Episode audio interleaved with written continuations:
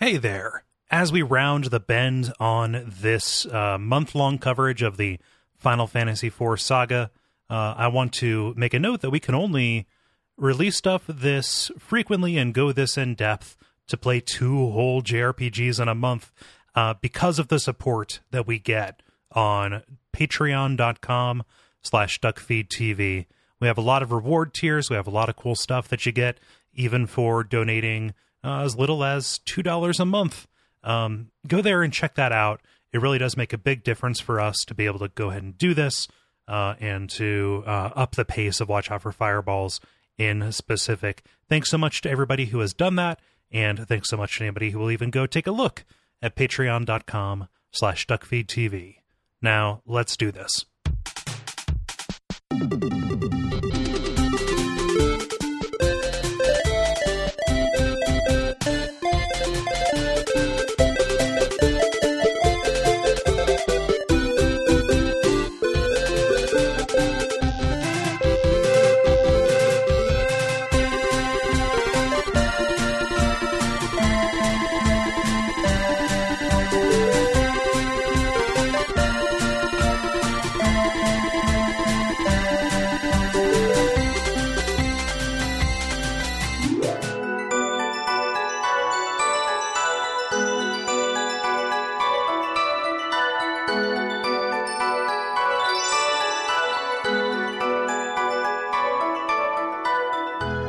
Is Gary Butterfield, This is Cole Ross.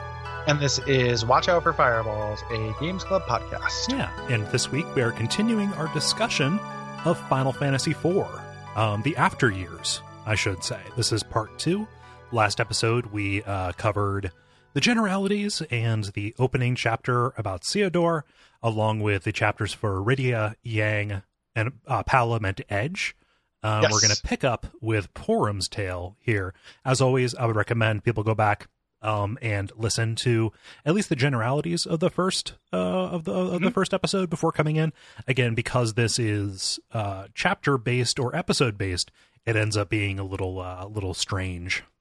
hmm Yeah, you could theoretically listen to the chapters in any order too. Yeah. But that'd be weird. um, yeah, I don't recommend it. And we're going to get right into it too. Uh, we have a lot to cover still because this is a long game. Mhm. Um, so we're going to get right started right away with uh, Porom's Tale, the Vanished Lunar Whale. Uh, a phrase that would make no sense if you didn't play the first game. No, yeah, I don't know. I know those are seen separately. I Yeah. do not know what they mean together. yes. Um, so last episode we remarked that uh, Palom gets to be a, a real character in this, whereas Porom ends up being a bit of a, an accessory to him. Um, Yeah. and that is very much the case here, at least for like the first two thirds of this of this chapter. Um, what's interesting about this is it does span years. And if you play this in the original WiiWare version, uh, the first portion of the game would actually of this chapter would be uh, in the old graphical style. Yeah, yeah, which is a cool idea. Mhm. Um, you know, it, it is Porom like needs more character development, I think, Yes. to function totally as a character. But uh, since Palom is interesting, it's okay to get a little bit more attention, I suppose. Yep. Um, so this is mostly about Porom supporting her man, Mm-hmm. uh, uh, Palom, as he be- tries to become a sage. Yes. Um, and this involves uh, trying to walk in Tellah's footsteps, Tellah being the sage, you know, from the main game. And so they are on this uh, kind of quest to go to Kaipo and uh, also to uh, go through the underground waterway because why not? Why not? Because it was a dungeon that Tellah was in. Mm-hmm. Um, so you get through it, you get to the same part where you jump off the waterfall, you do it, and there's another version of the Octomammoth. Um, this one is the one that has separate tentacles. That was what I was thinking of when we covered him in the main episode. Yes. Um, some of them can do leech. Yeah, yeah. Um, and uh, he is, uh, it's got kind of an ice aspect to him. So, Yes. you know, leaning into uh, Palom's skills. Yeah, yeah. Um, a little bit later, uh, they are kind of reconnecting with Rydia, and she wants them to uh, take her to the Feymarch, you know, so she can see her parents, so she, she can see uh, Leviathan and uh, and and Asura, and so we work our way there to deliver her, and with the idea being like, oh, Palom must go see the Feymarch and the summon monsters because, again, being a sage. Yes. Even though Tellah doesn't have any connection to them. Nope. You know, it's a little bit. This is this is a weak thing that you're doing. Yeah. Uh, this is inconsequential at best. yep. Um, then we go back to the present day. So it just it's it's like hidden hidden our uh, our quota of dungeons. Uh, we go back to the present day. Uh, the elder wants Porom to investigate uh, what is going on in Mountain Ordeals. They know Kain's hanging out there. That's where he went after Final Fantasy IV. Mhm. But you know, hey, go go check it out. Yes. Um, so she heads off. Yeah, uh, and you have your uh, your support mages and stuff. Um, Yeah. At the very top, at the very summit of Mount Ordeals, uh, you end up uh, getting swarmed by the undead. Yes, but not uh, after you're on your way back. After you go into the uh, the room of trials or whatever, the thing where Cecil became a paladin, and when you go in there, all the mirrors are shattered. Yeah, yeah, Yeah. So, so you head back. Um, undead start swarming you um, in a fight that feels like you could literally just take. yeah. But uh, for the fifth time, uh, Kain jumps in and saves you from a plot mandated battle death. yes. There. Um, and so he decides, hey, I'll come with you because I'm ready to come down from the mountain. I have done Yeah. all I've done all the developing that I need to do. So let's go back to Mysidia. I want to uh, I want to go see Cecil. Yes. Uh, however, Mysidia has been attacked. Like anytime anyone goes anywhere, like their home hometown gets attacked. Right. Well, it keeps happening. Yeah. Um, it's under attack. Um, you kind of can kind of walk around, and there are some like boss enemies that are here as well. Mhm. Um, in addition, to just regular enemies walking around, those little cloaked yeah. guys that represent monsters. Um, so there's a steel golem. Um, we might remember him from I think the Theodore challenge dungeon. That was a mithril uh, golem, but it was similar. Oh yeah. So yeah, same, same basic template, just a palette swap. Mhm. And then uh, Blood Eye, another Ahriman kind of palette swap yeah, yeah. type. And then after you do enough fights, the mysterious girl arrives and kind of cuts down the elder. Um, Yes. And instead of helping you, um, you know, take this out instead of you know standing with Porom and the elder, Kain decides, all right, well, here's what I'm going to do. Um, I'm going to work with her because his mission is to kill Cecil, and if working with her to steal the crystals is the way to get him closer uh, to succeeding at that, then he will betray anybody that he needs to. Yeah. So essentially, like he has the crystal, the Mysidia crystal, Mhm. and he's like, "I'll give this to you if you if you know if you allow me to to do this." Yeah. Pretty much. Um, so it's oh, why why does he want to kill Cecil? Uh, we'll find out. That is the thing of import. So I can't say this chapter doesn't advance the plot. I will say the two little mini dungeons in the past that you did don't. Uh-huh. So it is ends up being a frustrating chapter because Yeah. something actually does happen, but you spend a lot of time just Yeah, crufting it out. and it sucks because like you're you're you're approaching orthogonally something that is very interesting, and we can talk about this because it's not really revealed until you get to the to the conversation that happened in the final dungeon. But like, Palom's quest to become a sage is doomed to fail. Like he cannot actually learn white magic; it is not for him.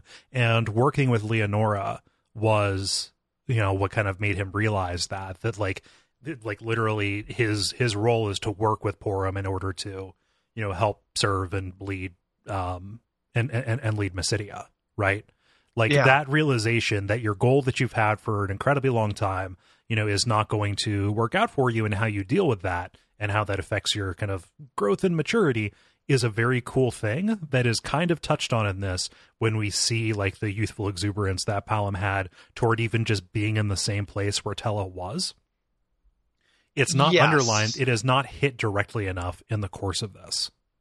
Nor does it end up. He ends up being more or less okay that he decides not to do it. Right, right. Which it also does not end up having very much. It's not like this is a story of his arc of acceptance of that. Mhm. It's three little like scenes from that arc with mm, you know without the connecting tissue between. Mhm. You know, and it's not that there wasn't time for it, which is the frustrating thing. Like there's time Yeah. for anything they wanted to do.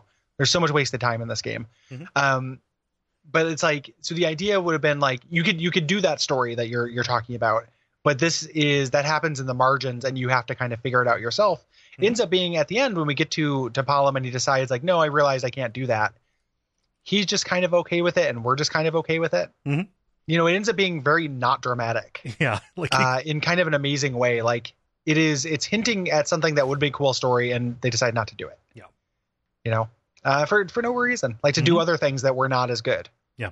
you know? So it's like there the the game is at the very least like one of the things i think about when i think about the uneven quality of this game is that do the people who make it do they think that all of the stuff is of equal import that's a, you know, do- do they think these characters? Yeah, that is a crazy that, is a, that would, it would be crazy right or, th- or that all these characters are equally well developed Mhm. you know do they think that like is it like because if so like i don't i don't know how you could think that and if Right. they don't think that though why did you put it out like this right. you know nobody wants to make bad work like was it a budget thing was it a time thing what happened Mhm. here because there are hints at something kind of better Right. I don't know where to put the blame. Yeah. But so it, the, the fact that there are good things make the bad things stand out a lot. It does because there are good ideas. They have good ideas, hmm. but they, they don't seem to be able to recognize when they are good. Because if you have a good idea and recognize, like, oh, we're onto something here, and this is going to be interesting and worth paying attention to, and worth not just dedicating our time to in development, but the player's time in consuming it. Yeah, you do everything you can to support that and put yeah, it lean forward. into your strengths. Yeah, and then this this definitely doesn't do it. Whereas like so so we played something called Palom's Tale. yes, Um, Palom's Tale should have been that arc. uh huh, You know, it, it loses so much by doing this kind of Rashomon limited time scale. Uh, you know, being able to play in any order thing. Mhm. You know, all these characters that do have an arc, if their arc was self-contained within their tale, Mhm. you know, play around with time more. Just lean into that character development. Don't do as many like wasted dungeons and re- repetitions from Final Fantasy IV. Mhm. You know, like it's weird because uh, Palom going and doing that Tellah thing is a repetition from Final Fantasy. It's the only one that makes sense. right, It's because he's literally following in Tellah's footsteps. Like, don't do that in the other things where it doesn't make sense. And just have this be like, oh, you know, Yang's tale is about him coming to like his daughter, and then I guess that does kind of happen in that one. But Yeah. like, you know, there, there's Porom's tale should have contained this. Mhm. Kain's tale should contain Kain's thing, Mhm. and it doesn't contain it. It just kind of sets up for it. right, You know, the, these uh, it ends up being pretty frustrating that, and then you, you could do the final chapter and have everyone have arrived yes, you know every character has changed every character has kind of grown a little bit now they're ready to take on this ending Mhm. and then cut the final dungeon about 15 floors and i think you would you would have a better game right. You know not perfect but it would have been a lot better and just like the fact that they hinted the stuff is very frustrating to me Yeah. so Missed opportunities make me sad.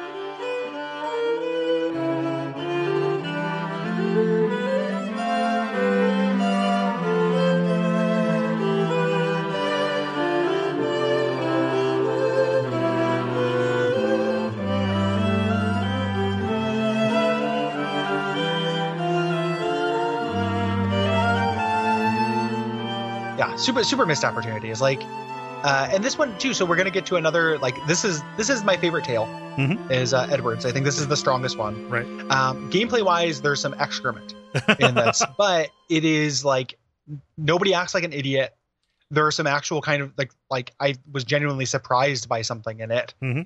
uh, you know it uses the language and cadence of a twist to actually have something the player hasn't figured out already Mhm.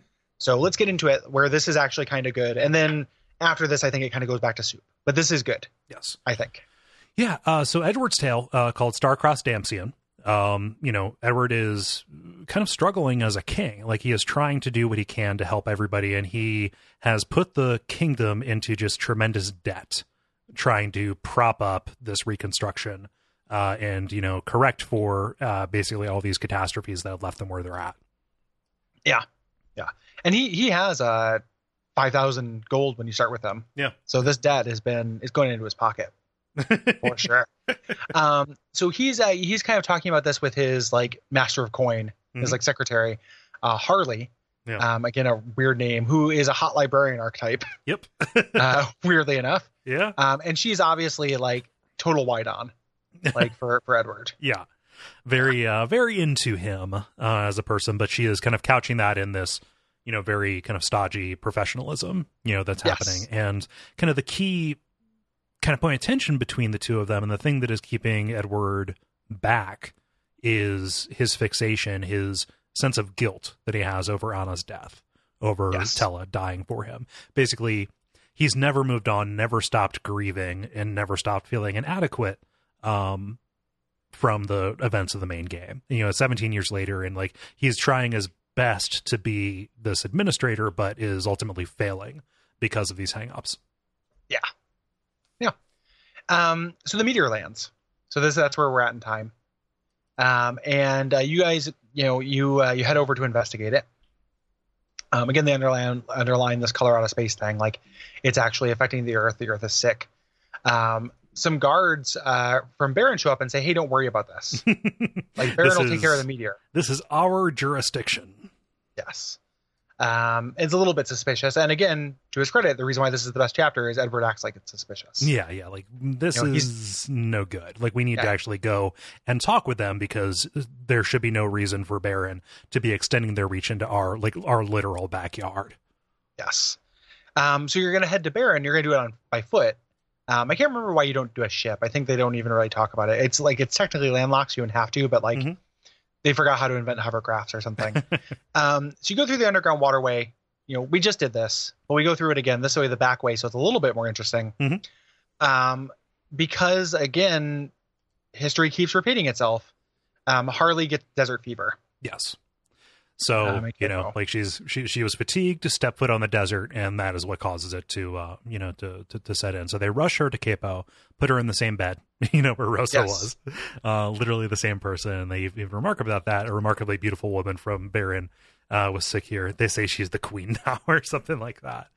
it Um, keeps happening. yeah. Um, and Edward is now alone. You know, they had some people with him, some Damcyan soldiers, uh, and he decides, like, okay, well, it's time to rush and go back um, and get to the Ant Lion's Den to get the cure for this because he does not want Harley to die on his watch. He doesn't, you know, like that would break him. So he and this this is uh this is the the shitty part of this. I think. yes. Um, so he decides to do it alone, which is, uh, yes, for drama purposes, but not even that. Mhm. You know, this is so dumb. What are the guards going to do Yeah. watching over Harley? Like, they're guards. Yeah. they fight. They're fighters. It's a fucking paradise. It's a paradise. These are your fighters. You leave them there. It's so stupid. Mhm. It's it's so incredibly stupid. And we just go back through the dungeon again. yep. So we just did it. Like literally just now. Like I like my jaw dropped. Like I was like, oh, you're gonna make me actually go through that again? Are you are you absolutely are you nuts? Yeah. My uh, you know, my jaw dropped as well because I forgot that they did that. I thought that there was like a like oh the for some reason the the the hovercraft is here. Like they they obviously wouldn't they wouldn't do that. No, they do. And you go there, you get to the antlion's den. You don't have to fight the antlion, which is like the the time that doesn't happen uh, in this. And then you go back through again. Um, you only go halfway through, Mhm. but in this you know two hour section, you do the same dungeon two and a half times. yeah, Uh, after having just done it twice already Mhm. in different chapters, yeah. it's, bonkers. it's unforgivable. It's not. Uh, Yeah. It is. It is a terrible decision that I cannot see the logic for. Aside from like, hey, anybody who's played Final Fantasy IV will know that being stuck with Edward uh, by himself, like that, is a strange and bad thing. Like, like that is a, a tough situation to be in. and and if that's what they're going for, like so, the idea behind this, I think, is a redemption thing because he's universally considered the most useless and bad Final Fantasy IV character. Mhm. Um, and they redeem, and the smart thing they do is make him smart. Uh huh. You know, he is he is a capable ruler. Like they actually make him not, a, you know, a dipshit. I can get behind that super hard. Mhm. The mechanical part of it, though, like the doing that dungeon alone and doing it multiple times Yeah, in a no, of succession No. is is really really hurts my heart. hmm Like it's just like, man, I just don't get it. hmm Um, so you get back. Um, on your way back, you run into the Baron. You run into robbers Yeah. uh, who knock you off a bridge, and that's how you get out. Um, that's like, the shortcut. It push like they, they they push the king into the river, and that takes him right where he wants to go. Thank So, goodness. Yeah. God bless. Um, you get Yeah. there, you cure her, then you're sick. And here's the thing: because this game had done, or this chapter had done so much to like destroy my goodwill, Uh-huh. I was like, oh, Edward has desert fever, and she's gonna have to go do the thing now. And how? Like, I wouldn't be that surprised right, at this point. Like, it would be, I would laugh, right. but also I would quit.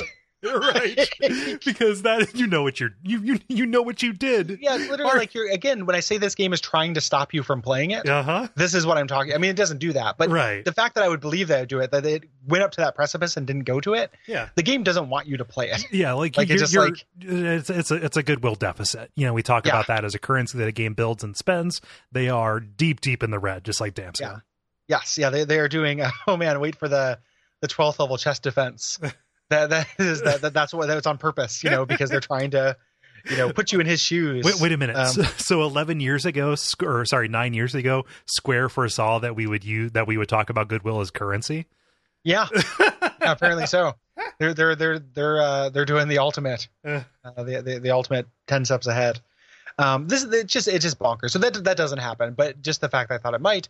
Um, Mhm. instead, you uh, this is where you get on a ship uh, finally, um, because there's that cave in Mhm. um, over there, and you uh, you race uh, Yang de Baron before his uh, he runs out of fuel Right. in a moment of levity that is perhaps out of place. Yeah. Um, but you eventually get to to Baron, um, and you you picked some uh, some Damcyan flowers. Yeah. Uh, like, oh, like, l- l- real quick, let me put together a gift for him. Yes, yeah.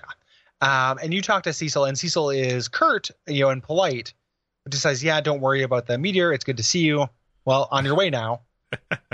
Yeah. Like, just not, yeah, not being warm the way that he, Yes. that he otherwise would be, you know, seeing the king of his neighboring kingdom who he fought a literal war with. So, Yeah, his old friend. Yeah, Yeah. yeah. And so Edward doesn't push the issue. Like he just leaves it like, okay, well, go do what you're going to do. Also, as is customary, I brought you some kind of tribute. Have this vase of very delightful flowers. Yes. Um, and then uh, Cecil says, "Thank you. Here's a gift to you." They head out. When they're on the ship, uh, Edward says, "Like, hey, that's not Cecil." Which like, it's taking this long, but thank God, like somebody you know uh, is doing that. And he's like, he would have recognized that. I actually sent him Echo Grass, which is like operates as like a bug. Uh-huh. You know, so they can listen, which is pretty great. You know, that that's cool. Yeah. Um, they get to overhear Cecil and the mysterious girl talking Uh huh. uh, on the like- ship. Now that he's away, it's the perfect time for us to go and get the crystal from him. Yes. Um, and he recognizes what Cecil gave to him because, again, Edward's like the non idiot in this game uh, as, as a, a Carnelian signet. yeah. So like Harley says, why don't you open the gift? And like that would be a really bad idea, actually. Yeah. Yep. Um, so when they, you go back to uh, to Damcyan, uh, the mysterious girl shows up, of course, and your whole uh, kind of your your throne room is crowded with with enemies, soldiers, and the mysterious girl. And you open the signet. Mm-hmm. Um, Rosa shows up there too, I think. Uh, Um, yeah, I believe that she has like made her way there in the in, in the intervening time. Yes. Yeah. Uh, which is kind of weird. It throws you off, but you still blow up the the castle. Right. You fucking you Cersei it, and the um, it's a cool moment. It's a Yes. cool thing to do. Yeah. You know, so like, like where is where is that kind of like drama and intrigue anywhere else in this? You know, it, it's a cool segment. Like this this stretch from meeting Cecil to getting back to Damcyan is like Mhm. the strongest this gets kind of plotting and pacing wise. I think. Yeah, yeah. And, you know, it can't be said enough. It builds Edward up to this huge degree that, like, he may not be a competent fighter, but, you know, he is more capable as a ruler than he gives himself credit for. Yes. Yep. Yeah. Yeah. Yeah. Um, which I dig. Yeah. Uh, the, cha- Um, the challenge dungeon for this, uh, it's, you know, some dialogue challenges about making money. Uh, it's it's kind of similar to the um, oh, Cecil's challenge from the challenge dungeon at the end of the GBA version of Final Fantasy IV a little bit. So like you go through, you do all this stuff, and uh, at the end, um, based on your uh, the way you handle that and your encounters and stuff, uh, you can buy your treasure. You know these exorbitantly expensive things. Yes. Um, is this also the one where you go, or does it come later where there's like the memberships as well? Like there's exclusive clubs in this dungeon. Am I thinking of something later? Because I read about these, I didn't do them. I think that's this, but I don't remember it. I, I Uh, didn't. I didn't do this one this time. I did a couple, but not this one. Yeah, you get at some point the joke here is you get um, like a, a sexy lingerie like dominatrix outfit Hmm. for for your librarian character for for some reason or another. Yeah.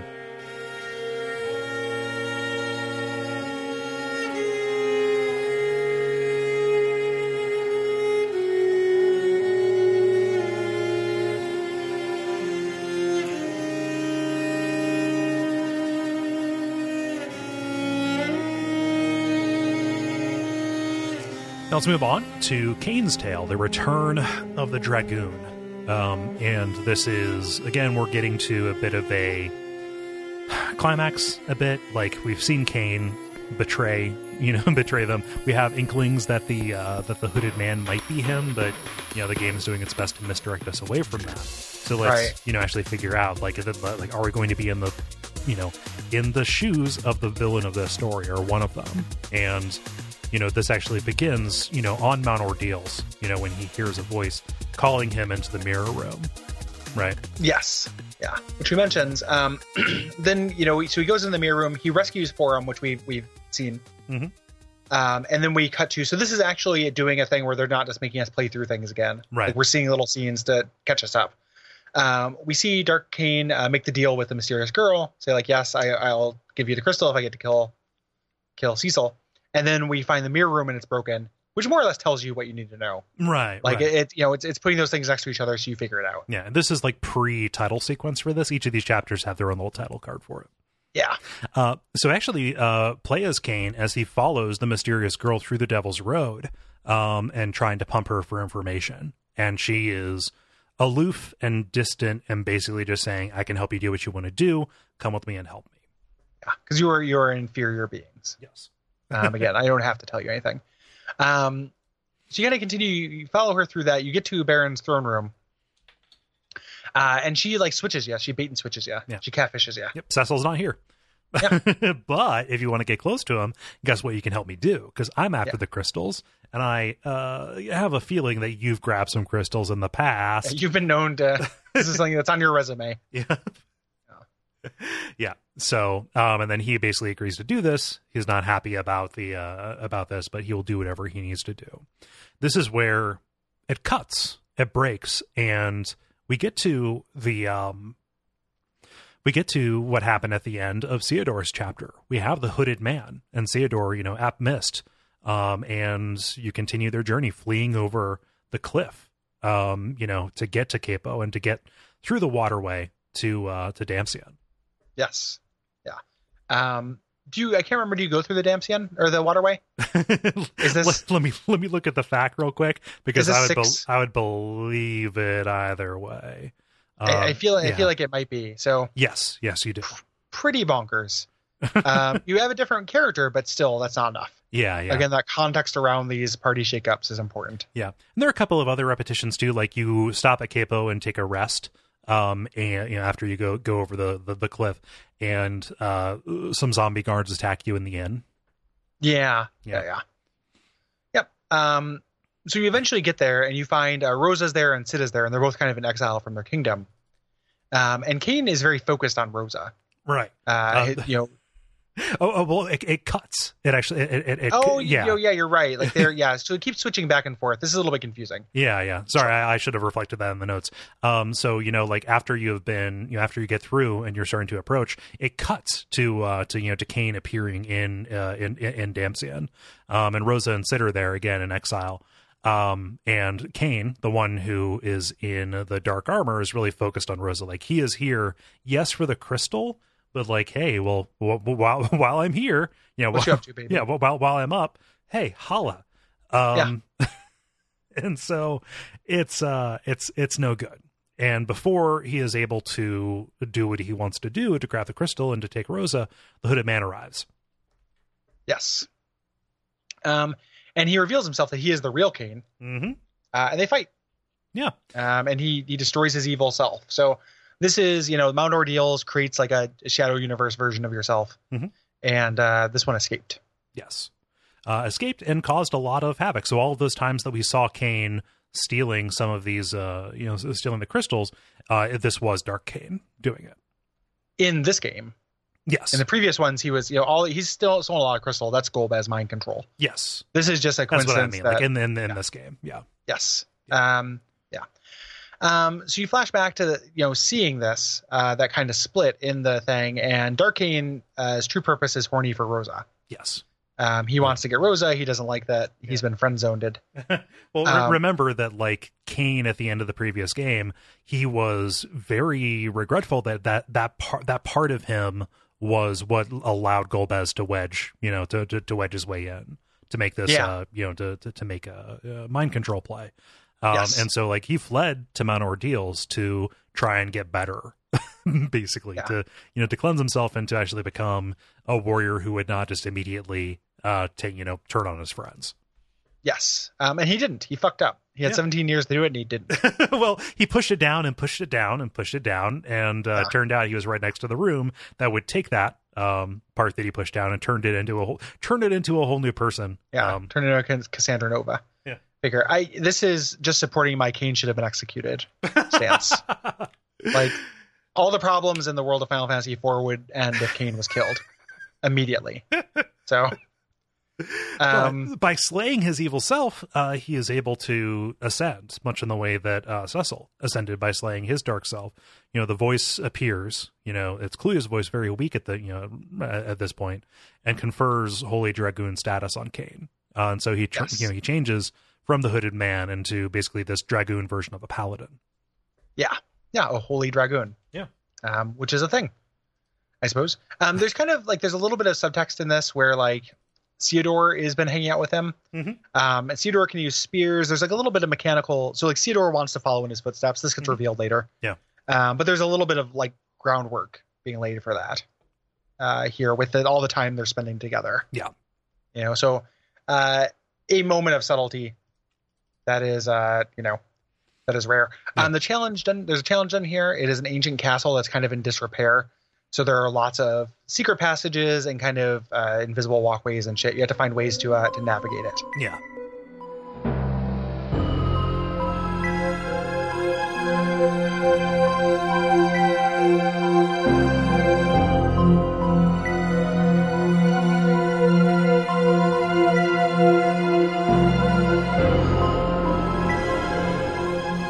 So the next chapter, uh, it's the Lunarian's Tale. Um, and this will show kind of that this is not just a concern for the blue planet.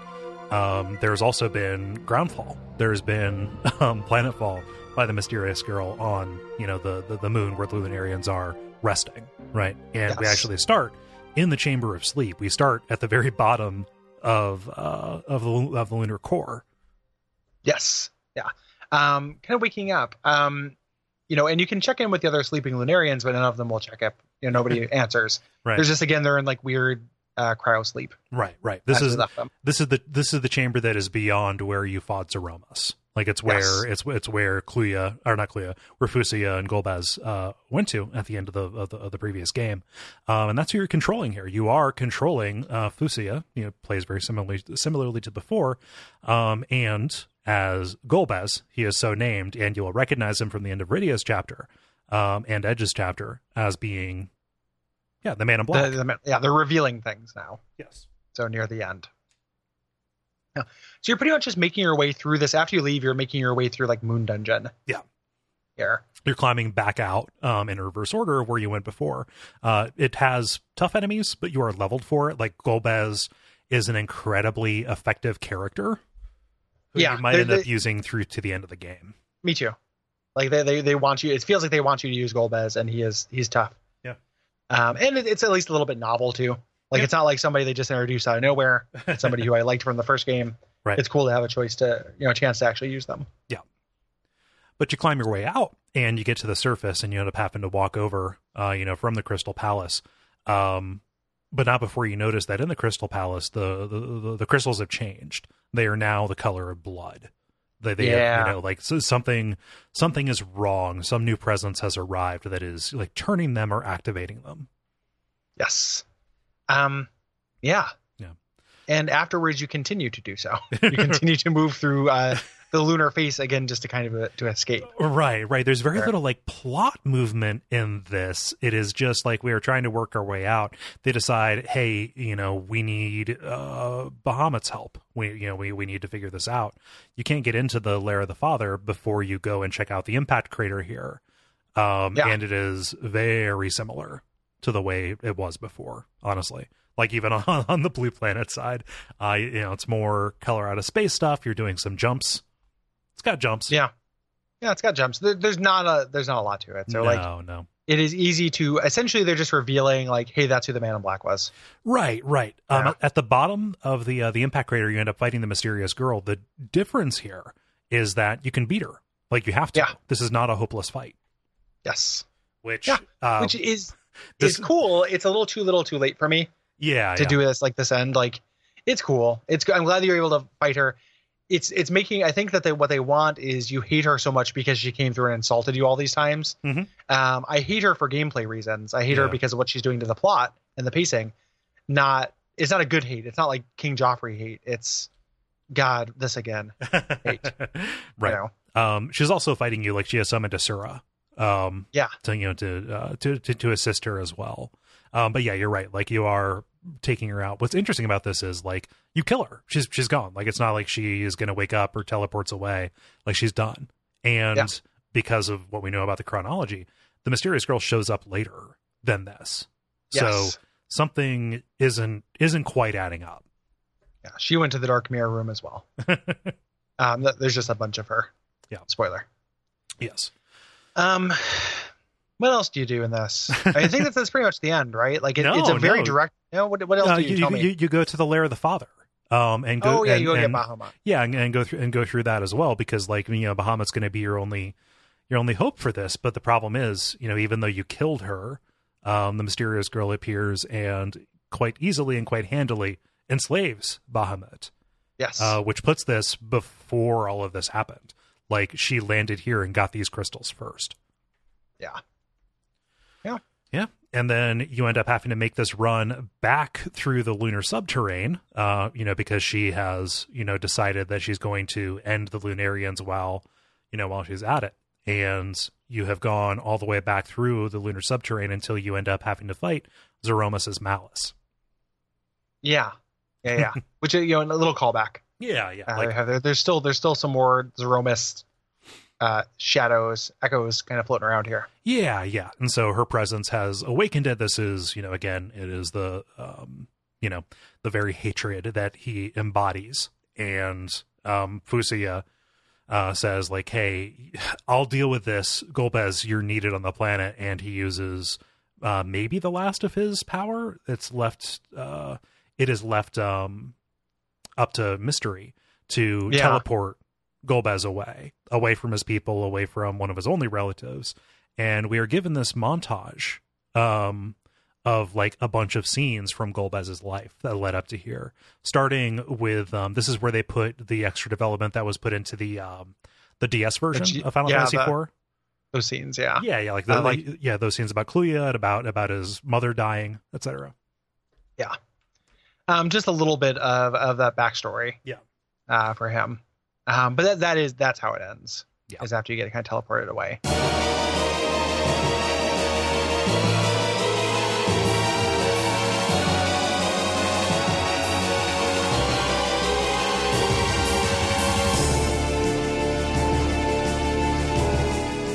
Um, so now we're in the final, uh, the second to final chapter, the first kind of meaty, meaty ones. Mhm. Um, and the idea here is that uh, it's called the Crystals, the Planet Eaters, and you have to import. So all these games, have, all these chapters had individual saves. You import them all uh, if you're playing on the original After Years version of this, and it kind of takes your last save, the character state of your last save in that chapter, Mhm. and imports them all. And you are going through. This is the only uh, open world chapter Yes. where you actually have some freedom, and you're essentially going around recruiting everybody yeah, uh, and gaining back your summons. Is the idea here. Yeah. So what is happening is, you know, all of these events have uh, left the world without its crystals, and something that people have noticed before, um, and is very uh, kind of marked now, is that the moon is getting bigger, and as it gets bigger, these new disasters are happening elsewhere in the world. That combined with just the general, the general savagery that the mysterious girl has laid out, leaves all of these towns and kingdoms um, having their own catastrophes that you end up having to solve um, you being you're playing as Rydia, Luca, Edge, and the Man in Black, um, you know, having you know, control of the Falcon from the end of Edge's chapter. Yeah. And th- these catastrophes are all uh, Eidolon based, Yes. pretty much. Like the the mysterious girl has let her Eidolons off while you know Majora's Mask is coming to smash into the world. Right. Um, as this is happening, um, you're getting these little intercut things with the showdown in Baron's throne room. Right. Because Uh, Edward and Edward and Kain and everybody have decided, okay, it's time to take this to Cecil's front door. Yeah, I, I found those those little intercuts very frustrating because they reveal like one line at a time, Yeah. and it is by far the thing I am much more interested in at this point. I do not give a shit about getting my summons back. I almost never use them other than the most Uh, powerful ones. right. And uh, yeah, up it, I just really want it, but it, they trickle that out. Mhm. Uh, it's kind of bonkers. Yeah, yeah. Uh. So let's hit these little stops on the way here. Like these are just kind of these scenarios are like one line summaries almost. Yeah. Yep. Um, so in, in Kaipo, um, you uh, is or you actually in Baron, Mhm. as you go to the, the town, um, there are tons of zombie infantry uh, floating around. The citizens, everything's locked up. Yeah, yeah. And, uh, And- so you kind of clear that out. And you can't get into Baron Castle. Um, Yes. Not even by the waterway. Even though I'm sure they would have wanted you to go through that dungeon again. I'm amazed that they didn't have you go through it and have the locked door at the end. It would have been their mo. Jeez. Yeah. you go to you go to Kaipo and um, it's overrun with sylphs. Actually, yeah. Uh, and you figure out why they have come up from the underworld. They are not um, they're not under the mysterious girl's control. Um, they are instead here trying to protect Yang and Ursula, who are laid up where where where Rosa was. So because you, of that whirlpool. Yeah. So you go to uh, Fabul and you talk to Sheila and say, "Hey, we need we need your help." Uh, I forget what problem you solved there, but it's pretty minor in the scheme of things. She gives you a frying pan and a spoon or a ladle, I, I guess, and you have yeah. to use those, you know, to, to to to bonk them. And I like that you bonk Sheila with the with the smaller one because she's yeah. younger. It's it's a, it's a it's a, it's a funny. It's pretty cute. Yeah. Yeah. Um yeah, so you, you get them uh, back, and when they when you show up, they they join you on the um your ship, but you can't use them right away. Right, right. Uh, like they're a lot of them are sick. Or, yeah, they're sick, or they're they're just don't want to do it. Mm-hmm. Um, Damcyan got overrun with ant lions because that's the monster for that area. Um, they're peaceful. They just kind of walk around like dorks. Mm-hmm. Um, they they look really silly, but this is where Harley's at, so you recruit her. Yeah, uh, and then never use her again because yeah. Gil Gil toss is not a useful thing. Yeah, we forgot to mention that that's what she has. But yeah. um, Mysidia is under assault by Ramuh. you know, you have to survive mm-hmm. your battle against him until Radiant can talk some sense. So, you know, it's not about winning; it's just about doing enough damage uh, and staying alive long enough. Um, and this um, causes Porom to leave the Elder side to join you, knowing that there is hope. There is a fight for her to join. Yes. Uh, Troia is all boarded up. Um, they don't know what happened to Palom and the Lone Stone Dungeon, um, but it's also cold here mm-hmm. uh, because Shiva is acting the fool, and you have to fight her. Yes um, which after you beat her, um, this gets you Palom and Leonora. Yeah, Leonora. you you uh, you you unstone them. Yes. Yeah. Okay. Um, Eblan is a little bit more involved. Uh, it's under assault by Efreet. Um, and you have these uh, melt golems who are going around and propagating the flames, kind of keeping the door to the throne room blocked away. Mm-hmm. Um, and so you have to go around, avoid fights with Efreet again. You know, like he will pop up randomly. You have to run away because otherwise he'll kill you very quickly. Kill these melt golems in order to get in and have your final assault.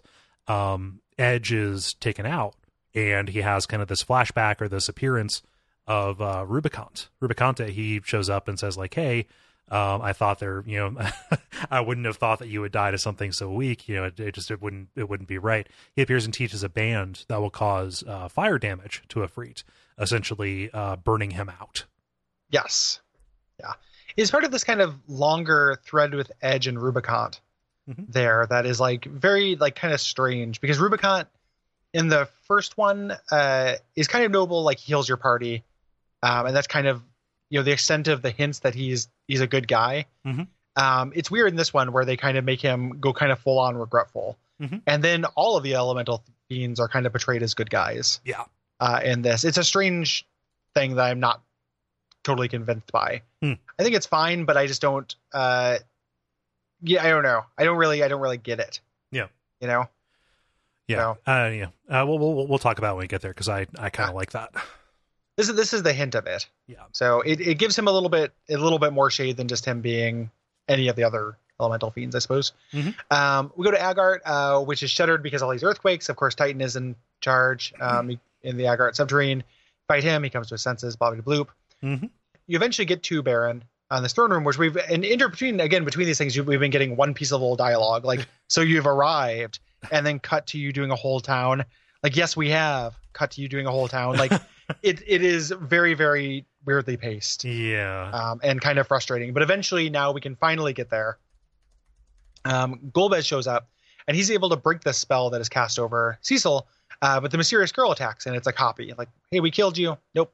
That, that was a me. There's lots of me. Yeah. Yep.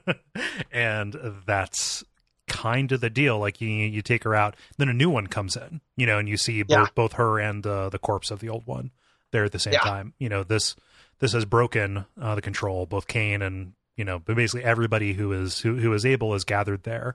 Um, and the new mysterious girl comes in, grabs the remaining crystals, uh, and then takes off. And what you're left with uh, is Cecil as a shell of a person. Yeah, he's kind of a he's he's Final Fantasy seven out. He's been in the live stream or whatever. Um, so he's a vegetable. Right. Um, and then we enter the the final chapter here, the mega chapter, which is like very long. Mhm. You know, all these have been bite sized chunks. This is not these are not bite-sized chunks. These used to be broken up. Is that correct? Yeah. So what we've been describing is actually uh, like all of this was shipped as one chapter here in the in, in, in the US. Like from importing your characters all the way up to the very end of the game, it was like one big mega thing you put in. Um, mm-hmm. This in Japan was put out as three separate chapters. So there was the Planet Eaters, One Giant Leap for Mankind, and then Descend into the Depths. I have these separated out as though as as though they were separated out. Yeah. Otherwise, it is is one long, like pretty long play session, and it's still long even if they're separated out. Yeah. Like this is, you know, as much again. Mm-hmm. Yes. Um. So you have access to the lunar whale now. You know they, uh, everything has conspired to make it rise out of the ocean again, uh, which will get you to the surface of this new moon, uh, which you don't get to explore, but we're going to realize it's very similar to the other one. Um, in fact, you don't just fly to it; you are pulled to it because of yeah. uh, because of the weird way that gravity the gravity is working, which explains why you cannot um, then escape and come back to the blue planet. Yeah. Yeah. Yeah. Uh, the Lunar Whale acts as your home base. You can go around and do some limited kind of conversation with the people who are milling about. Right now, the main plot thing is that everybody is concerned about Cecil, uh, who is very unresponsive. Strangely, you can actually bring him along in your in your party, but he is incredibly weak. Yeah, his stats are very bad. Yes. Yeah. Um, and like kind of darkly, like very few people actually have hope that his old self will come back. Yeah, yeah. People people are pretty hopeless about it, especially his family. You right. know, who we talked to are were upset yeah. about this.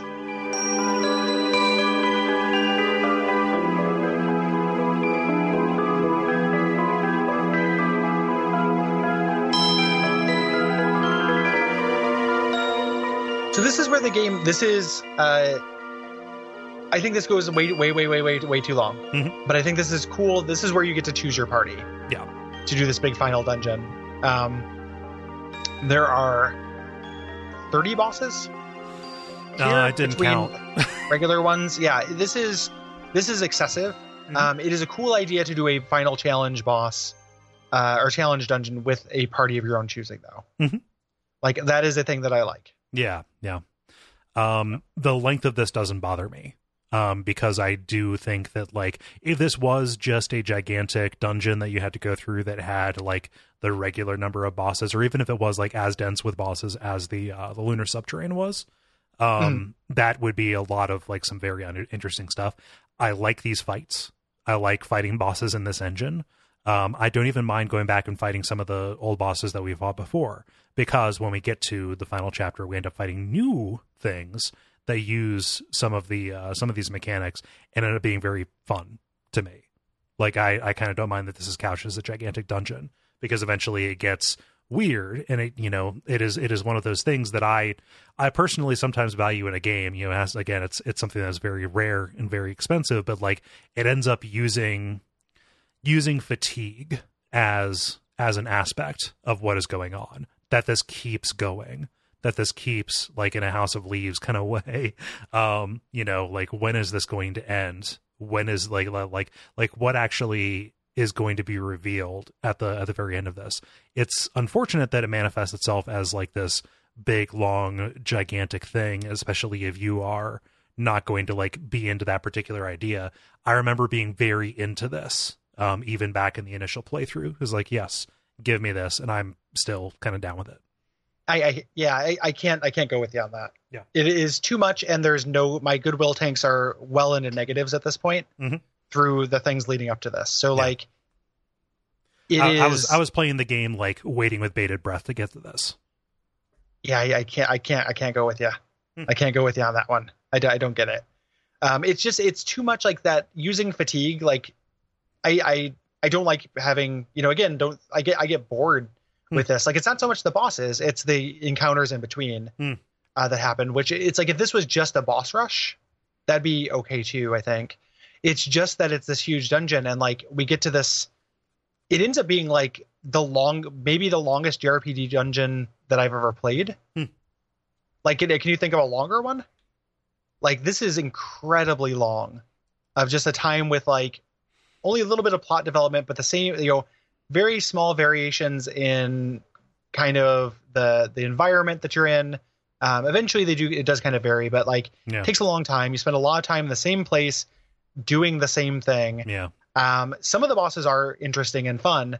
I would say for every one boss that is interesting and challenging, there are two that are pretty easy Hmm. and not that interesting. Oh. So it's n- I, I just I don't I value the same thing you're talking about. There's not nearly enough of it here. Hmm.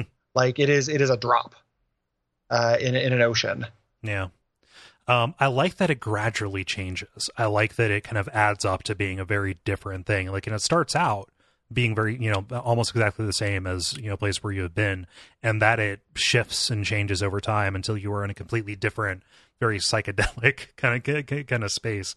That is that that is a cool aspect and a good decision. And in order to, to achieve that gradual change, that like it has to be stretched out a bit. You have to go through, you know, several minor iterations to get there. Um, I also like um, that the plot development that happens here. It is here when you step Yeah. over when you step over a uh, a save point. What ends up happening is, is like, hey, would you like to camp here? It gives you a free, um, uh, you know, a, a free rest, and you get a small a small scene of these characters, some of which you're pretty attached to. At least if you're Mia, you're pretty attached to, of them like camping out in this strange and alien place, this cave, walking into, you know, basically either certain death or, you know, just like ooh, what amounts to the unknown, above and beyond the unknown that they faced in the previous game.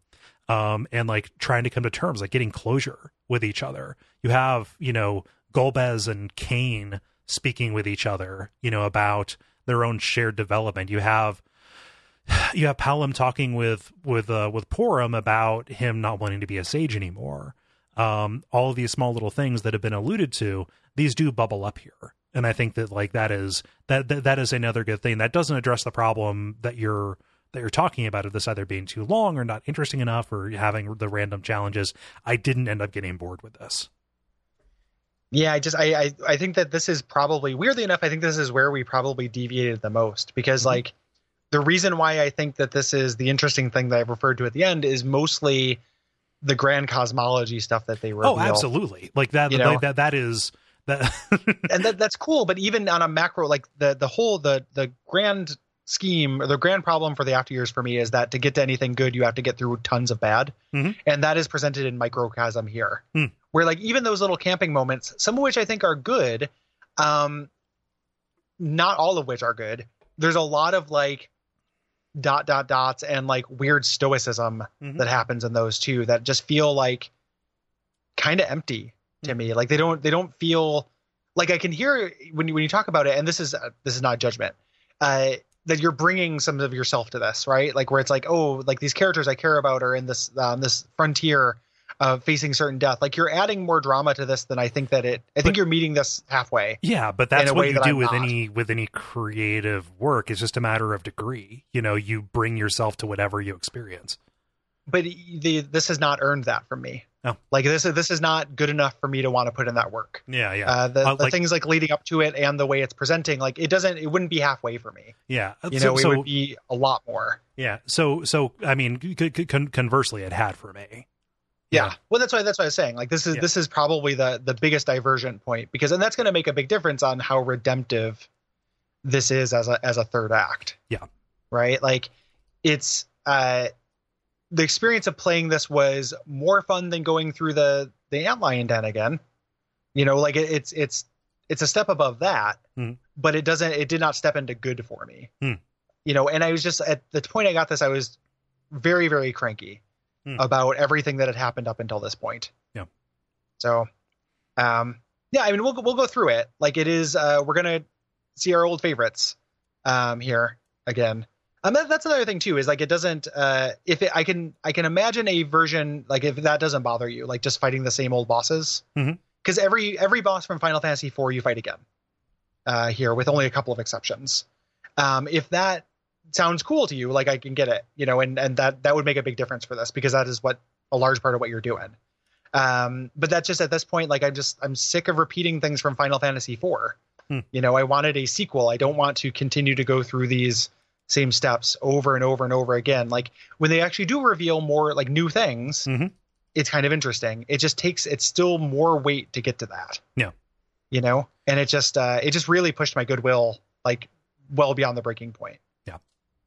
So let's uh let let, let, let us go through it. Like, let's, yeah, let's get into let's, it. Let's get to and it. we'll we'll get to the part that I do want to talk about, which is that cosmology part. You know, I'm not totally sold on, but I think that's interesting, and we'll find a little bit more middle ground there. I think. Yeah, yeah. So, um, so like we said, this is uh, a mirror of the, or you know, the initial uh, kind of like lunar subterrane that we went through, um, even earlier, like in the previous chapter or whatever. Um, and uh, you want to set up your your your, your party. You know, you're going to go through this. Like, I would recommend if you're going to play this, um, I wouldn't recommend playing this, but uh, take Golbez because he has the most to say about the stuff that is going on. Yeah, yeah, yeah. and um, Kain is good for that too. Um, like he has he has things to say because you want to get that interaction with them together. Yeah. Which is one of the ones I do think is interesting uh, that you called out. Yeah. Um, and weirdly, Kain and Ceodor are good together too, but I don't want to play with Ceodor. So like I looked up some of this stuff Mhm. um, online, and they have good interactions too. Yeah. Yeah. Um, but Um, I just you know don't want to play as them. yeah. These interactions also reveal bands as well if you hadn't already found them. So Yeah. And Um, new ones actually. I think new ones come from this as well. Hmm. Because you can pair people who weren't paired before. Mhm. So this is where you can get that like all royalty yes. band because those characters were never together before. Yeah. you know um, so i don't know if they get revealed at camp but you get to get them revealed through this Mhm. um, basically my metric for this was to choose uh, my most powerful characters Yes. and stick with them i did not switch around um, if you're trying to do kind of a completionist thing if you're trying to get all the bands and get all the scenes you do have to spend you have to swap out your party a lot Mhm. Uh, during these things but Yeah. i did not there are some standouts um uh, specifically people who get really powerful if you invest if you if you invest time in them like i didn't do it this time because you know uh, I, I was kind of kind of fatigued uh, going back a little bit before, but like I just I'm not going to get Leonora up to level 80 like I did before. But like Leonora becomes this crazy powerhouse uh, Yeah. of, of a caster, especially with an enemy get later that lets you do like dual cast. Yeah, yeah. You do get you get some things that mess with your abilities. And it was mentioned um, if you wanted to do the alternate thing to get Calca and Brina, um, they get equipment here that turns them into a beast. Yeah, You know, there, there's there's beasting going around. Mhm. Uh, if you want it, beast beast all over the shop.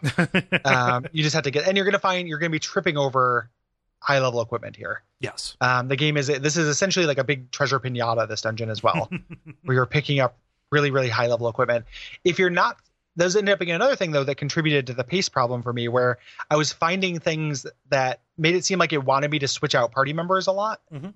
Like I don't have anybody in my party who can use this. I don't I don't want to use this, and it made finding you know since I wasn't switching around, I kept finding treasure I didn't care about. yeah. Ooh, a harp. Yeah.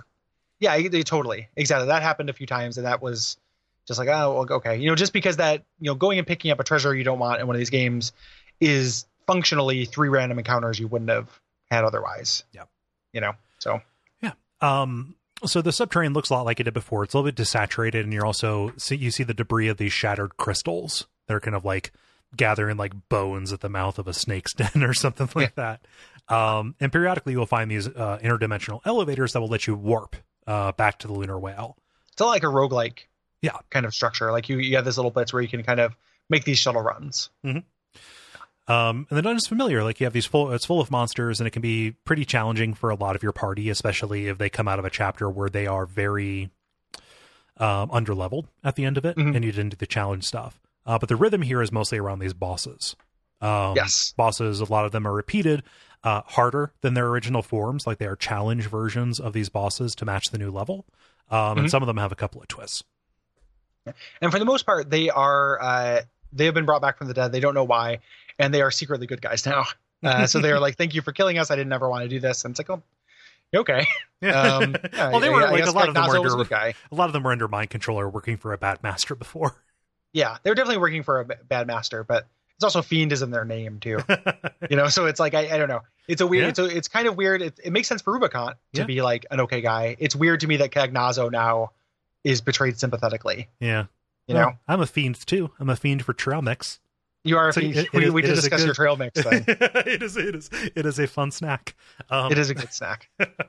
the element of reason. cool. Yeah. Um, so so yeah, uh, there's not going to be a lot to talk about aside from some environmental changes that happen a little bit later on. This is mostly going to be a discussion of the bosses that you go to. Yes. Yeah. Yeah. Um. So let's go through them. Um. First, we fight Baigan again. Um. It's you know a snake arm guy who we Yep. mentioned before. Um. Very similar to last time, except for this time he has reflect, so you cannot use black magic directly on him. Yes. Um, the Magus sisters are present again. Um, they didn't need to do a lot with this. Um, I don't think they changed it at all, and it's still a good and fun fight. Um, Yeah. and it's you know like they like they were serving you know Barbariccia, you know, and they are portrayed again sympathetically. Like nobody should be forced to wake up after they die. Give them some peace, you know. Yeah, that's true. Like they are they are uh, weird zombie versions. Yeah. kind of sad. Um, Lugae and Barnabas uh, show up again, and this is more uh, the two of them to kind of together. It's more a little bit more straightforward without the comedy and kind of goof 'em ups Yeah, yeah. uh, of that fight. Yeah, uh, and Lugae is not uh, his weird zombie version of himself, so he is pretty much using like energy attacks and um, oh gosh, um, status effects on you. Yeah, beams. Yeah, energy beams, huh?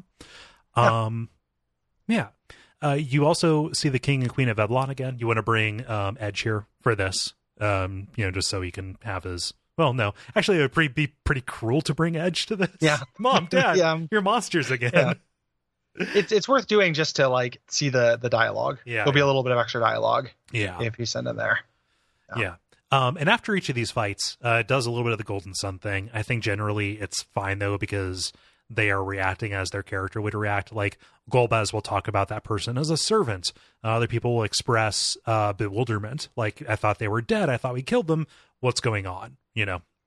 It it depends. It to me, it really depends on if the person has something interesting to say. Yeah. you know, because they don't always. And I wish that if they didn't, if it's like, oh, I have really no relation to that, like, Mhm. you know, and this is again, I, I looked up some of this stuff. I didn't bring these people with me, but like, Leonora has no thing, nothing to say about the king and queen of Eblan, Right. You know, and shouldn't, Mhm. you know, but still they make her say something, so you it ends up with golden sun syndrome. Like if they just let people who had no reason to comment stay quiet, Yeah. uh, that would have been a better choice. Go- Golden Uh-huh. Sun syndrome sounds like a weird, uh, like, like a weird thing from a, from a sci-fi story about like pollution making people sick. Yeah, it definitely does. like it's like a, uh, it definitely sounds. I was gonna say worse than it was is, but it's actually pretty bad. like it's, golden like i have not i i could not get through a golden sun uh because of golden sun syndrome. So um yeah that pops up on people suggest that every once in a while. And like it's there's you know never say never but that would be a really tough road to hoe because i think that's very sort of mana mana-esque yeah. in terms of like how it presents itself and and dialogue and the like. Yeah, and if we're gonna do a GBA, um, a GBA RPG, I want to do Mario and Luigi. yeah that would be way fun. Like that that's that's a way better idea. Um so uh you got you kind of go through like the the things ever change a little bit we're in another kind of stratum here Yeah, we're and- down the crystal stratum. Yeah. Um, and there are more fiends. There are fiends now. Mhm.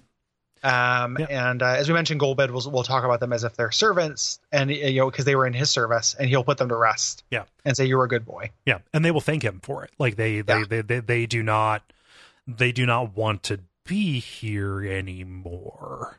Yeah, Um, yeah. So Scarmiglione, uh, it's kind of fun because it mimics the two phase fight from before. Summons some some very strong undead, uh, and he's still weak to thunder. Um, his second form, his kind of uh, mammoth form, is much more aggressive with status effects this time.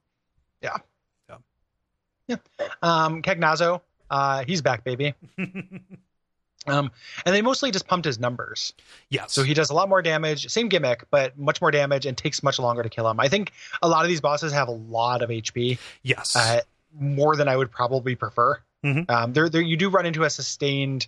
Again, like it, it- it's to me, I found it fatiguing, and you were saying like there's a, a fatigue element that you appreciated, but like some of the fights, even within a fight, became very fatiguing. Where it's like I get Mm. that it's supposed to be a tax on my resources, but like, God, this is going on for a long time. yeah. I've been yeah. fighting this guy, you know, sustained.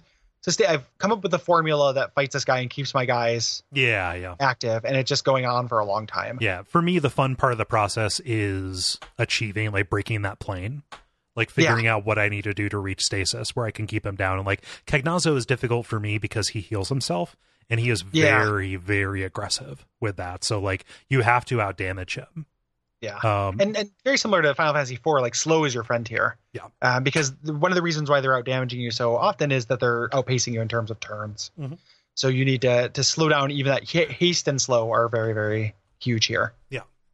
You know. So I I mean, the getting through that plane that's the part I like too. Mhm. It just I once I got through it, I stayed through it for longer than I'd care. yeah, yeah. The interesting Yeah. ones, if, if they're long, they have ways to break that pattern uh, and Yeah. force you into crisis management.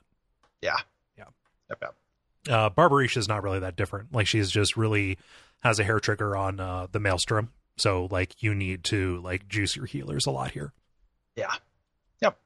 Um, Rubicon, uh, when you run into him and you brought Edge with you, um, he says like, "Hey, I'd like to fight him alone," um, and you can do that if you want, which is kind of a cool thing. Yeah. Um, it's trickier. Very very Uh, hard.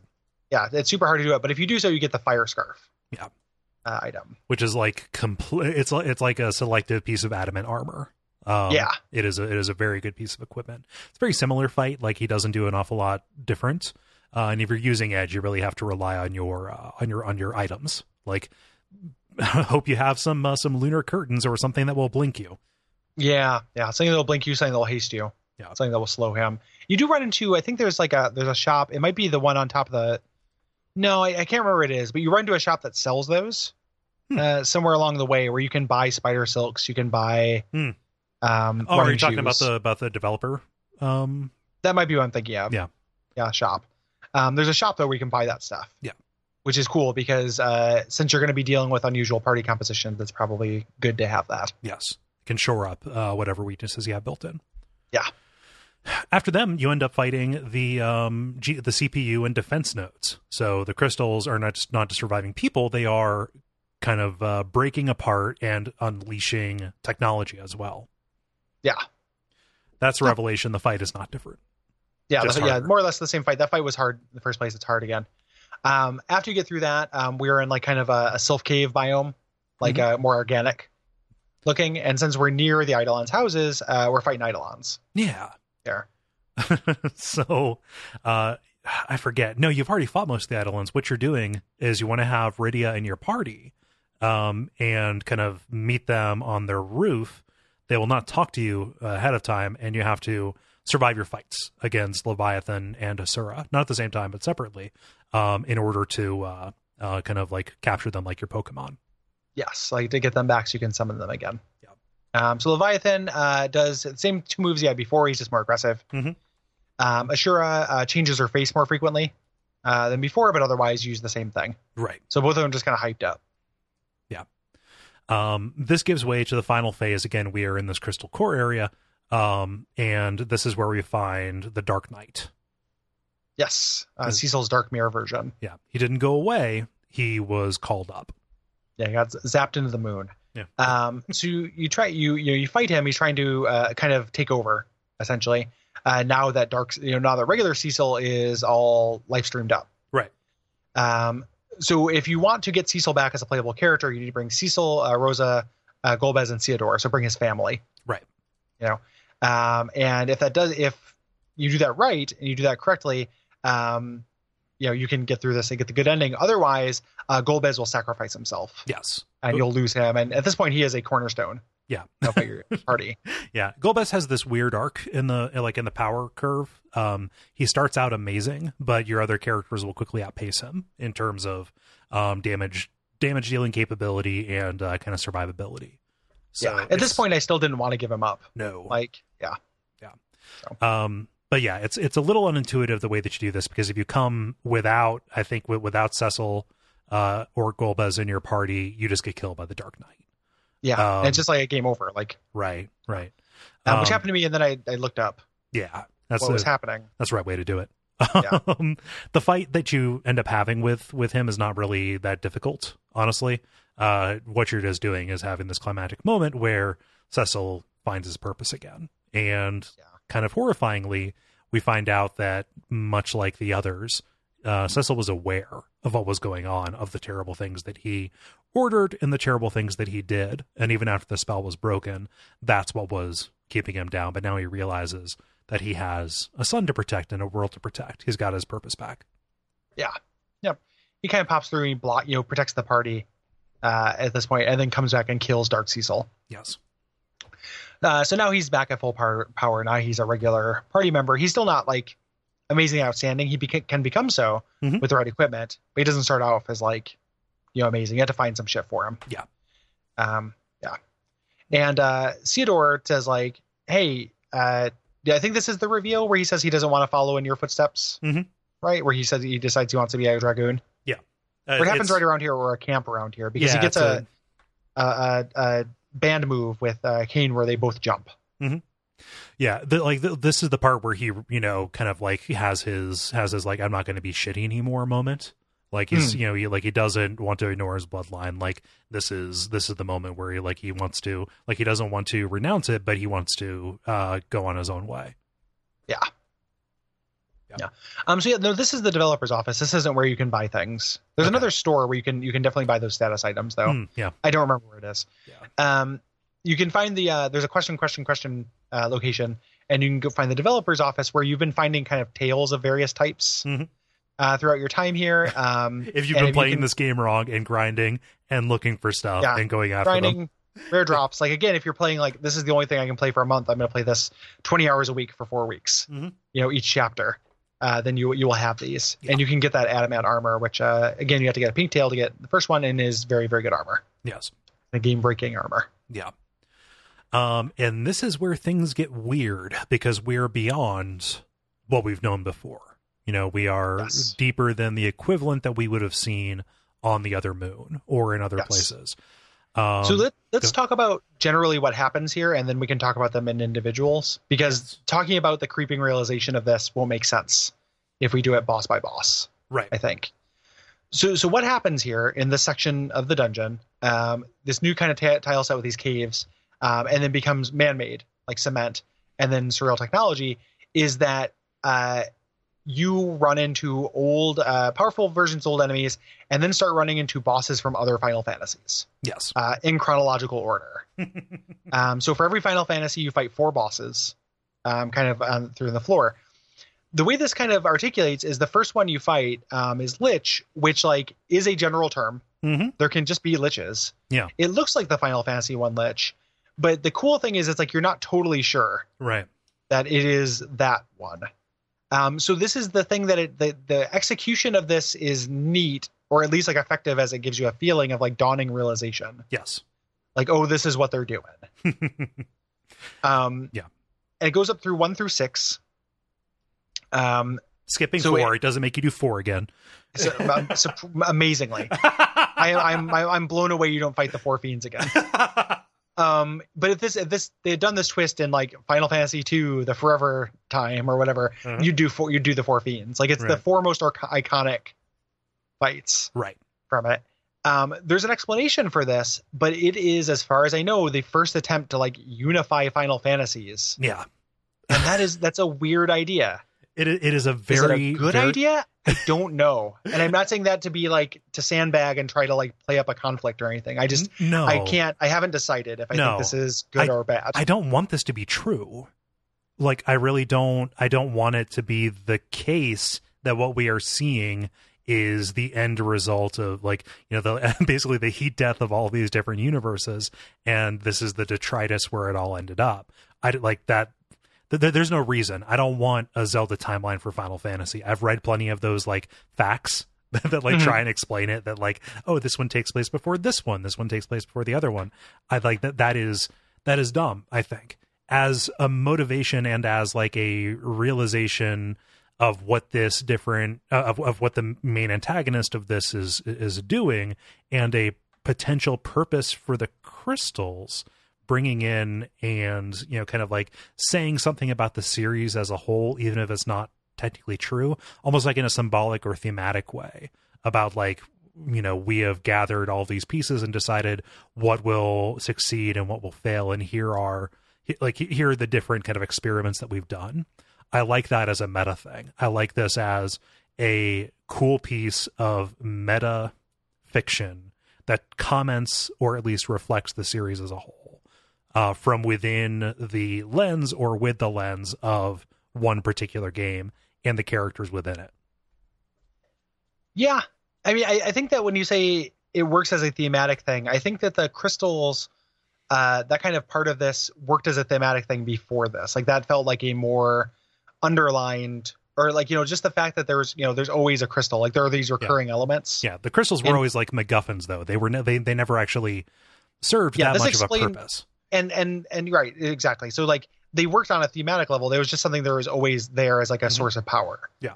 defining those on one hand it feels like you know it's like giving wolverine an origin or whatever like it's it's the kind of thing that there is a question it is technically a plot hole Mhm. uh, but is the story stronger for knowing what these are Yeah. does this reflect better on other final fantasies Yeah. uh, knowing what this is or does it Yeah. reflect better on this final fantasy Yeah. knowing what these are i don't know Yeah. I- um, I, I like this as one potential purpose. Um, it's kind of like I, I don't know how much of a spoiler spoiler this is. The save points in Chrono Cross are Mhm. actually like they, they they function as that because they are these artifacts that are put around as a place for people to go and tell their stories in order to like transmit information and store it across time in these different like timelines. That is a cool way to recontextualize save points and make them part of the fiction.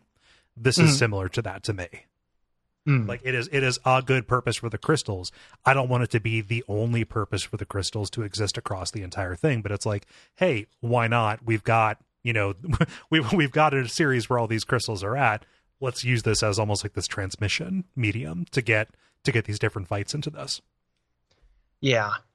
Yeah, I mean, but it's it's more than just having the fights come through because there's also the implication is that the the big bad that we have here has had this kind of contact to to record these things yes from there. that So it's is, like that, that he has both seeded and destroyed this the, Yes. the, the, these other worlds where these other Yeah. games took place so it is it is having a a fictional element that like I mean because it it's kind of convent not conventional wisdom, but like one of the things that I think is good about Final Fantasy is that it just has the it's not part of a, a grand piece. i agree you know um, this is directly contrary to that so and the coolness that comes from it that you're talking about which i kind of see like i can recognize a little bit of that Mhm. comes at a big cost to me like it is it is kind of cool like that is a cool thing do i think it's cooler than just leaving it leaving well enough alone Mhm. uh, and just having this be this kind of motif Yeah. element and not trying to do a zelda timeline Yeah. of this like there's, this is not quite zelda timeline but it is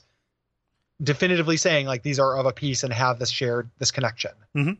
in a way Yeah. i'm i'm very unsure about it it, it's an it's an interesting and gutsy move if i thought is that this was that if I thought that this was you know the creator of this game coming through and like oh you, you know how when you played uh, uh rock paper scissors as a kid there was one kid who said ha dynamite like says all your stories they're part of my story now Meh. I, I don't think I don't think that's what's happening here. I don't I don't think that he is trying to reveal some kind of truth about these other games. I think he is looking back at the entire series and trying to decide like like like trying to decide what this means to him probably I, I, I really don't think that it's a that, that that is a grand canonical thing that is asserted. i don't i don't really read it as a malicious thing i also don't know what the point of it is if it's not that so i don't think i don't think it reads as malicious i think it reads as like this is a cool idea that we came up with and we wanted uh, we thought this was neat. Mhm. more than anything. Like i don't i don't understand what what's added to these. Like i don't think this this doesn't reflect on a value of a person to me. Like when you say Hmm. that this is um, what it means to him Like, Somebody, somebody, really who, who has worked on the entire series, you know, like the creator of this being kind of a mirror of a creator of, you know, somebody who might have created these worlds, you know, not, not might have, somebody who created these worlds and told these stories uh, multiple times before by being involved in Square. Like this Yeah. is very self-reflexive in a way. but what does it what does it say other than that here are these you know these worlds that came through that i also made like how if, if that's true wha- how is that not him kind of claiming those, those universes as part of this you know like that that seems incompatible with the thing that i don't think it reads as i don't read it as that kind of malicious thing but that's what you know if it is a personal statement i can't see what the personal statement is other than that Yeah. I don't. I Um, don't think this game has a very strong thematic core in the end. Mhm. Like this ends up becoming a JRPG where you fight God. Yeah. At the end, like I'll agree with lots that. of yeah. like the cliche, right? So like, Mhm. does is this a personal game? Like, does this have a personal? Does this have a lot of like? I don't. the I don't, creator's I, heart in it? I, I don't think so. I think this is. I I, think, think that so that- that- that this is this is a cool idea that is a potential way I think to play into that creator creator of the in-game universe, creator of the person uh, kind Yeah. of split. You know. The de- the devs talk to you during this, like more Yeah. or less. Yes. You know, it it is a dev stand-in. The thing that I think is the thing, the reason why I think it's interesting. So the the most interesting thing about this is like one uh, is that ballsy thing that you're talking about. Like it Mhm. is really ballsy because Final Fantasy, in comparison to its every, almost all of its peers, Mhm. is defined by that uh, lack of continuity. you know you have Dragon Quest, which like those exist in in similar worlds a lot of the time. Uh, there are sequels that have some of the same things. Final Fantasy games are just there's some ideas, but they do wild different things with them. Mhm. You know, um, so it's ballsy to not do that. It's also uh, if this was an idea to kind of like move this anywhere, Mhm. it is strange that this is almost universally unknown. Oh yeah, Like nobody knows that this happened, and it, so it's it's if the idea was to add this to the canon, uh, you fucked up because you you hit it in a game that nobody wants to play. right. Yeah. you know, like who know who knows what's at the end of Dirge of Cerberus? Like who who knows what Final Fantasy mythology things are hidden I at the end of bad Final. Fantasy I, games? I think they fight Arsenal gear at the end of Dirge of Cerberus. I'm not kidding. Like, like it is. Yeah. It is a weapon that serves a very similar purpose. Oh man, but it's just it's kind of a weird thing to take something that is uh, very important to that greater cosmology, or like you know potentially so, Mhm. and just put it somewhere nobody's ever going to see it. yeah. You know, they didn't do that on purpose. They wanted this game to be a success, but it's just kind of interesting that there are huge Final Fantasy fans who have no idea. Like, actually, in the lore, crystals are pretty much Amazon echoes, and they they that's what they do. So in Yeah. Final Fantasy Nine, when you're getting the crystal, eh, you know, crystals, they're Amazon echoes. right. Yeah. I. I don't know. I. I I really don't. Uh, who who knows? It could be like a death of the author thing. I feel like I'm flailing here, but I'm. I I do think that this is cool on its own as like something about this particular universe. If this was applied, like if this was Square coming out and saying, well, you know. Uh, you find out like the like if this was the uh the the, the Zelda timeline moment, it would be ridiculously lame. It is it Yeah. is neat here as as like this strange left turn out of nowhere that does become a way for the developer to talk about these games and about this about this universe, even if it is in very super superficial terms, right? Well, That, and that- it's that's amazing. what I'm responding to. Yeah, and and and to that, and like the execution of it, the weird creeping feeling of realization is Mhm. cool, and the fact that Final Fantasy for the after years has done anything surprising at all. and I, I know that sounds like a bit like I'm playing off my dislike earlier, but like by this point, I don't feel like there's anything this game can do. Mhm. You know, it's too little, too late. It doesn't redeem anything for me, but it's so weird for a game that is like I feel is so like slowly paced and a, such a poorly told story and is so repetitive and the combat actually does something surprising. Mhm.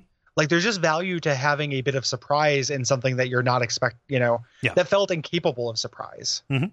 You know, so that is a weird, weird thing. Yeah. Um, I'm just very surprised that more people, you know, this has just not been picked up on. Yeah, No one took it and ran with it. It's it's really strange. yeah, Um, it's also like, and this is a real basic level, just to kind of transition us out of the macro talk. Um, I was real happy to see new sprites Yeah. because I was sick of fighting palette swaps, which you do for this entire time. right. And like, oh, like some of these sprites are great. Yeah, Like seeing a, a updated kind of you know through this lens version of these things that I do do like. Mhm. You know, even though you know there is Final Fantasy two, three, and five that like I'm I'm less interested in those villains, Mhm. but like the things from six and one like look really cool. yeah. Um, I appreciated that. Yes. Yeah. Um I agree. And it's also cool, you know, again going going back to more specific kind of things to get a new to palette set. This makes this feel stranger and more alien. Um Yeah. you know, especially that that shift from rough hewn kind of nature reclaimed this kind of places through to what what it ultimately becomes, which is this weird like late 70s sci-fi. yeah like man-made Yeah.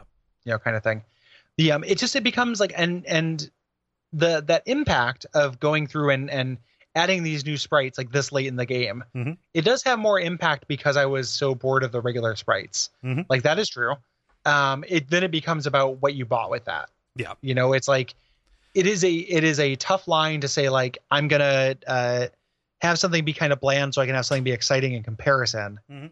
you know that is that is a, a very tough tightrope Yeah. And for me, what it bought was like when I talk about Final Fantasy for the after years in glowing terms, I'm probably going to talk about it in less glowing terms later because this is the first time that I've played it with the intention to like pick it apart and talk about it. And, you know, as much as we maybe have disagreed on some fundamental things, I recognize like, yeah, I wouldn't recommend somebody play this. What it bought for me was like that warm feeling. Like, this is the part that I think of when I talk Yeah. about this. and that, that's been a continuing theme. This uh, that's the the theme this summer in WAF, Mhm. and I think it's a, function of us doing this and MGS two. Yep. Really, where it's like the you know what things bubble up to the surface in your memory. Mhm. You know, Yeah. um, and we talked about that a lot uh, during that, um, during the last episodes, during the Final Fantasy four episodes. I think. Mhm. Yeah. Is where that came up. So I get that. Um, there there are probably games where I have that uh, you know, that is true. But it'd be like, I mean, I guess like even within the series. So I think about something like Final Fantasy One, um, which like the first time when I was younger and I got the rat's tail and all my guys turned into tall guys, Uh huh. Um, I was so into that. Like that is a really undeniably cool moment. Yes. It just doesn't become the thing I associate with the game when I know that like it's actually grinding to buy spells Hmm. is the actual game. Yeah. You know. So hard, harder for me to separate that stuff. Um, let's talk about these bosses. Yeah. um, so, like you said, we're fighting these gigantic sprites, these very attractively drawn and rendered sprites. Uh, first of these Final Fantasy One, the original four fiends. Um, You know, after the ones that we know and love here have been upgraded to the arch fiends, and when you after you fight these, people express like, "Wait a minute, there are other fiends." Yeah. What? um, but uh, the Lich is kind of constantly using Quake, uh, which makes him an e- it makes him easy to fight with uh, with float. Um, and he's undead, so fire is going to work very well. And Rosa should have holy at this point too. Yeah. So not too big a deal. Right.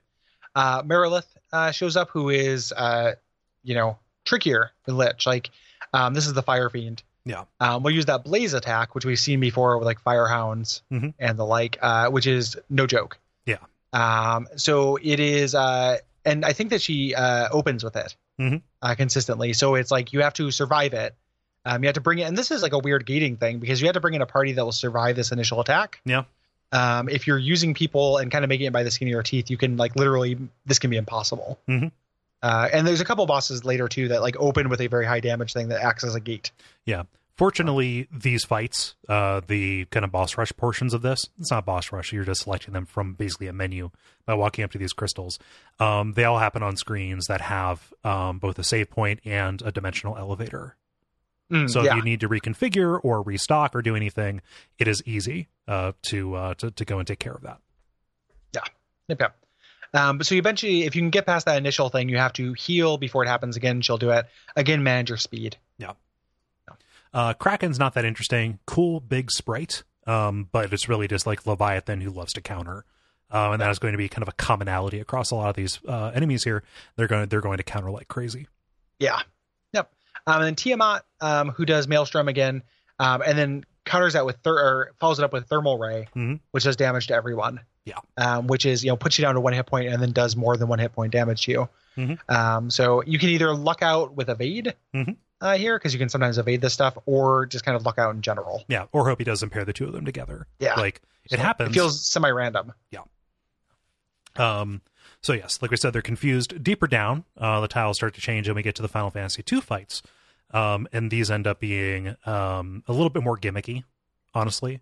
Like Mhm. uh, uh, Beelzebub, and I, I've I've never played these games completion, so I have no affinity for uh, No. for Beelzebub. It's a cool cool sprite, like a gigantic fly or uh, bee demon, a beeman. Yeah. Um, so it's a magic boss um, who will haste uh, like do status effects on themselves or on, on itself. Mhm. Um, and you have to stay keep reflect because he's going to constantly throw spells at you. Yeah. Um, A- uh, Astaroth, uh, which is this uh, this flying like kind of angel angelic being, Mhm. um, very similar. So Final Fantasy two gets kind of short shrift in this as well. Yeah, yeah. Uh, King Behemoth is a little bit more interesting, uh, but he is very similar to the next one too.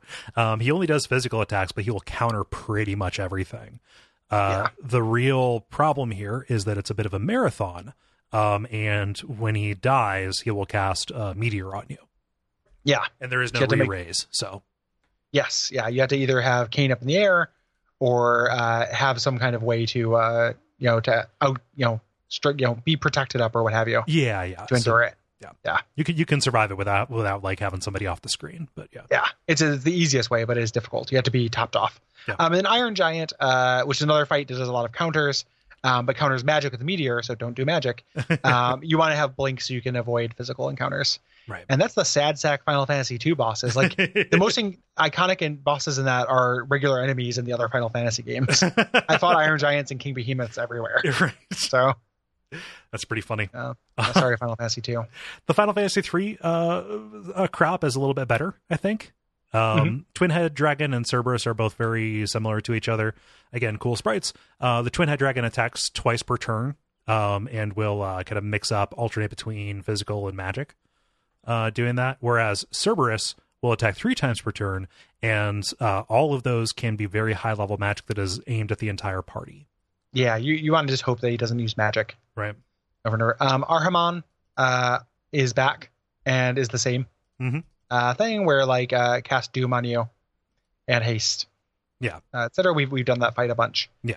Uh, Um, you, with, with this one, because he is so durable compared to the evil eye that we fought at the end of the last game, um, you, you need to survive several rounds of this, and you know you have to hope that your uh, deaths will be staggered because he doesn't Yeah. actually do any damage.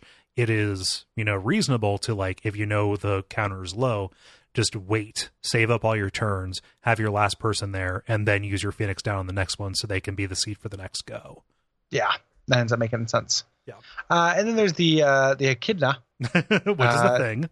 Yeah, Uh, it's a- which is an animal. yeah. He's got he, he's uh he's got knuckles and he climbs walls. Yeah. his name's Knuckles. Yep. Knuckles. Knuckles the ech- echidna the echidna. Um, and this is a, a demon thing that kind of hangs from the ceiling. Yeah. Um, does quake again, you know, so float. Um, a lot of these enemies where you have to cast float end up doing a dispel on you at some point too, yeah, yeah. which is kind of a bummer. Um, and uh, is a caster, in Yeah. like a very quick caster. Yeah. The next level down, you end up fighting the Final Fantasy V bosses. Um, not the like there there are more bosses than are represented here. Um, and this is heralded by the fact that on one of these floors you just have Omega Weapon wandering around. Hey, Yeah. buddy, how's it going? Uh, this back, is a baby. uh, this is a real problem fight. Um, Yeah. there, there are a handful of these optional bosses that just are incredibly difficult. Yeah, I tended to like if I ran into them and got wiped, Mhm. um, I would reload and then just end up not running into them Hmm. and kind of lucking out the second time for the optional, like the ones that are wandering around. Yeah. Like oh, you're talking about the ones that are on the they're stationary. There's two of them that are stationary here, correct? Refresh my memory. Like Yeah, there's so- one, one floor, two stationary bosses, but there's also a wandering boss as well. Yeah. And it's not the Doom Gaze from the No- sixth floor. I no, know it's what this that one. is. There's- Omega Weapon is a is a sprite on the screen, just like it like it has been before. Okay, there, there's one that is not that. There's a wandering kind of super boss on one of these floors I'm thinking of that is not Doom uh, Doom Gaze. Hmm. So I don't know what I, I don't know what I'm thinking of. Is it the Nova but Dragon? Who's the? Uh, I, I think the Nova Dragon is a um, monster in a box. It might that might be what I'm thinking of. Yeah. I, I don't remember.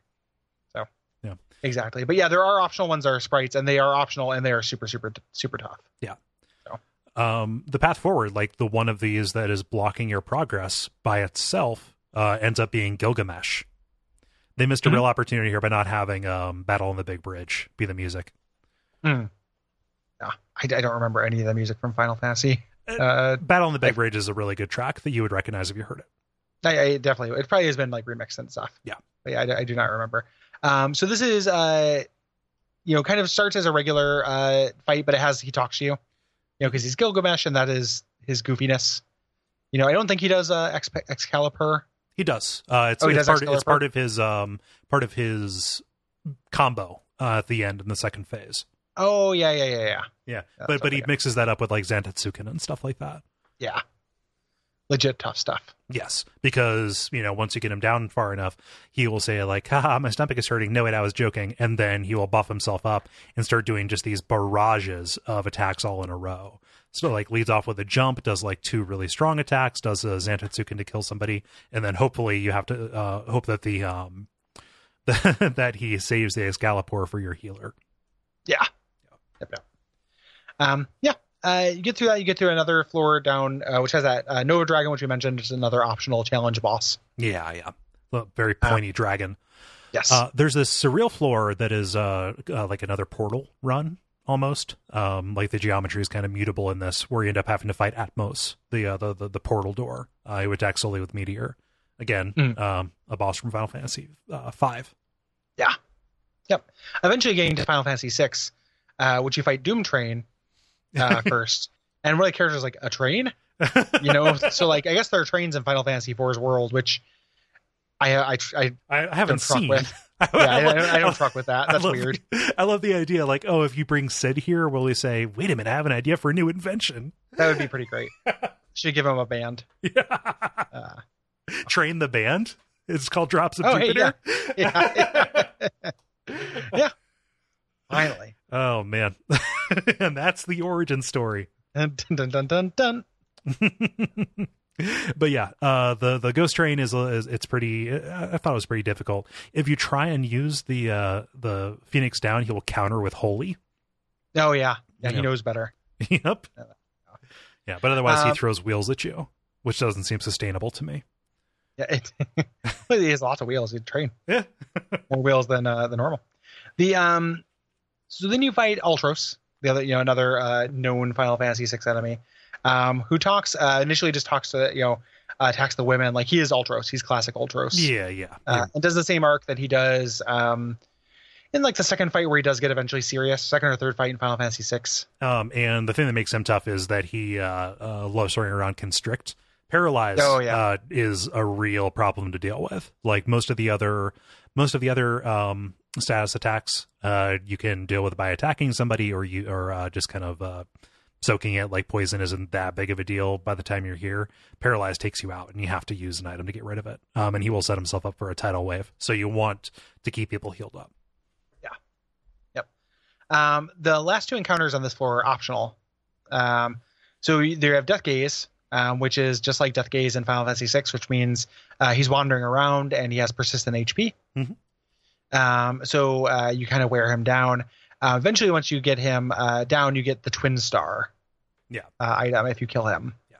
This will allow one of your dedicated caster characters, either Palom, Porom, or Leonora, uh, to do dual cast.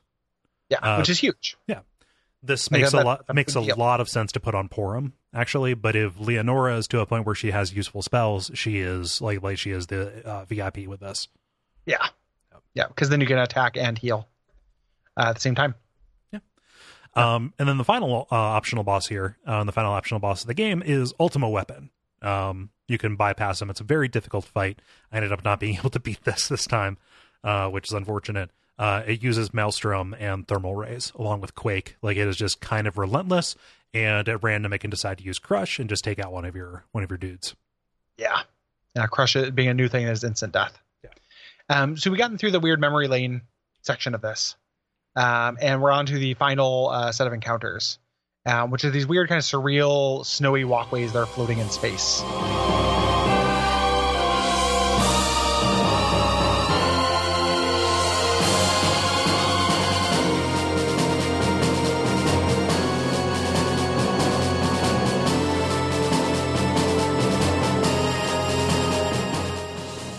This accounts for like the last ten floors of this dungeon, and they are very uneventful. I think the only Yeah. the only um, random encounter that got here was fighting a pair of robotic feet. I think. You fight parts of a body yeah. that show up. That face shows up again from oh, uh, oh, the Tower of yeah, yeah, the proto mask. Yeah, which is just kind of weird. Um, it's cool that the the encounters have lit up a little bit Mhm. uh, because they you know, it, it feels like they know like okay like let's we're gonna do some plots. Yeah. you know, uh, here. So thank goodness. Mm-hmm. Um, this makes way to kind of a lab um, as you uh, as you're going through, and eventually um, the mysterious girl pops up and she's got uh, Bahamut, um, and you fight them as a boss. Mysterious girl with Bahamut. Yes.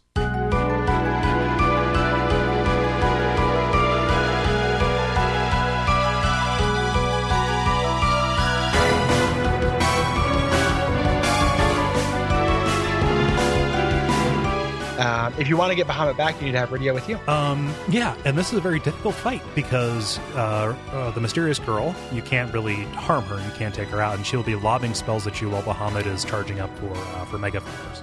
Yes. Yeah. Um, so you're going to slow down Bahamut. You know, as as usual, you want to slow down that that mega flare.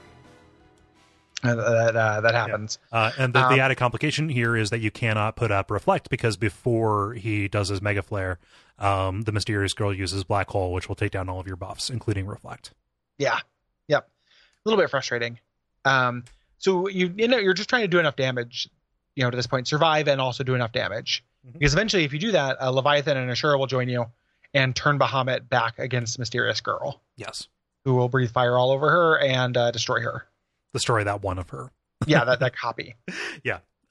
Um, if you if you do not have um, Leviathan and Asura, then Bahamut will just die at the end Yeah. of this. Um, you have to have Rydia in your party uh, in order to even do this fight. Otherwise, it would be an instant death. Yes. Yep. Um, yeah. Uh, as you continue moving forward, you get into a weird um, alien resurrection esque room, room full of mysterious girls in tubes. hmm Uh, some in tubes, some not in tubes. yeah, some of them are just um, walking around, uh, and you learn their name. Yeah. they are collectively the maenad. Yes, which is a thing. It's like a water dryad, um, I believe. The um, yeah, and uh, one of them you find uh, one of the girls who is not uh, aggressive.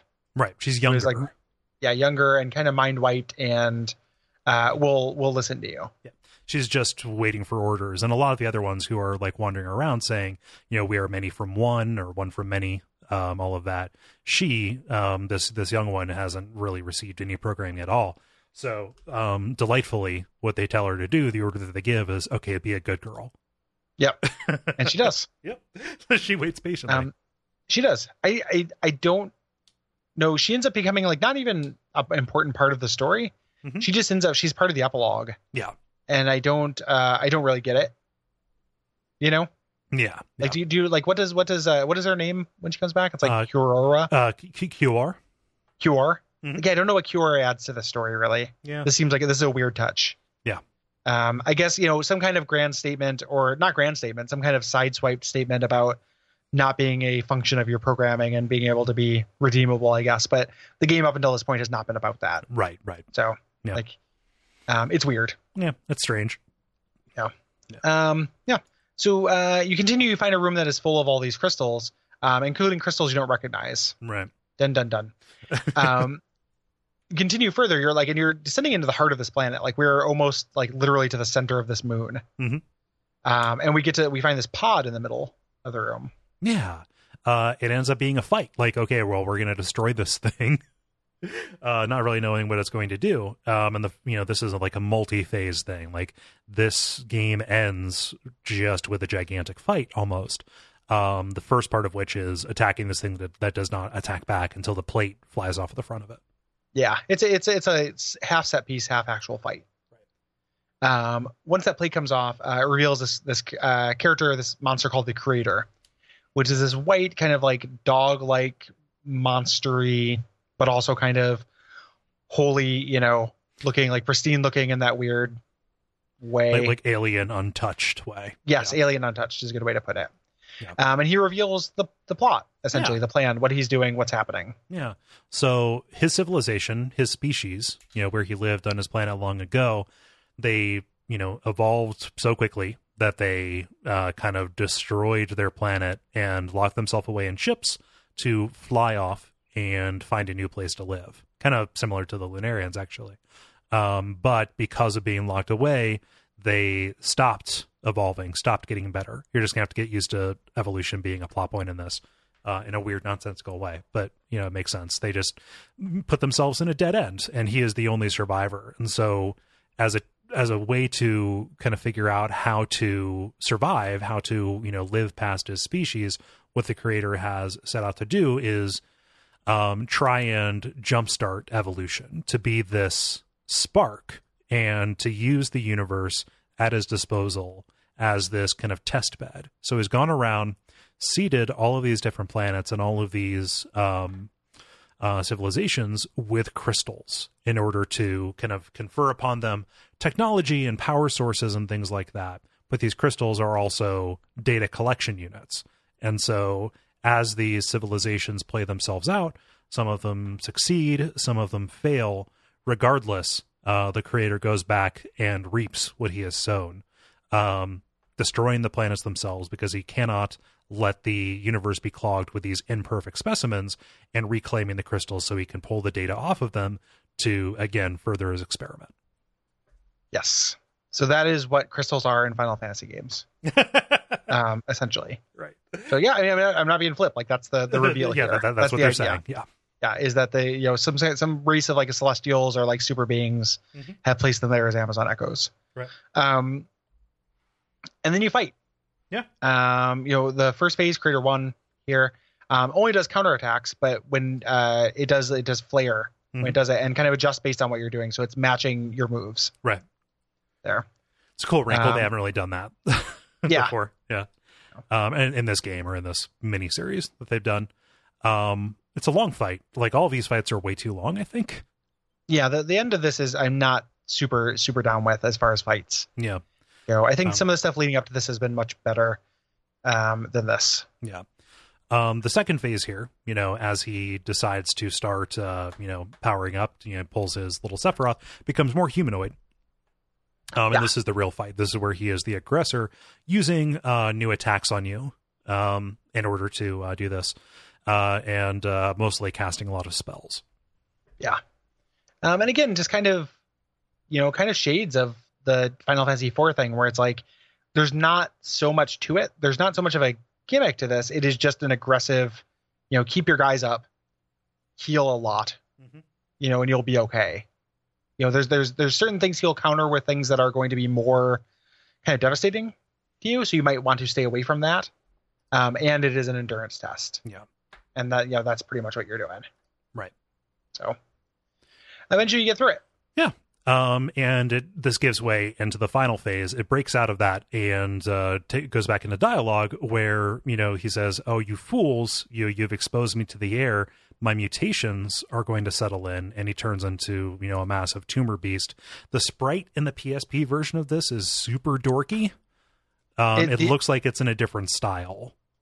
I'm I'm looking at them. I'm looking at the different versions of this. The DS version, the DS style one, is worse. Oh, geez. Uh, it, have you seen that? It looks like a like a bad fish. It's got human teeth. It's got human teeth and lips, and then like big fish eyes and a, a big goitery throat with full of spikes. It Oh, is geez. very bad. yeah, no, that is that is extremely bad. that is terrible. Oh my god. Wow. Yeah, that's one of the dorkiest M bosses in video game history.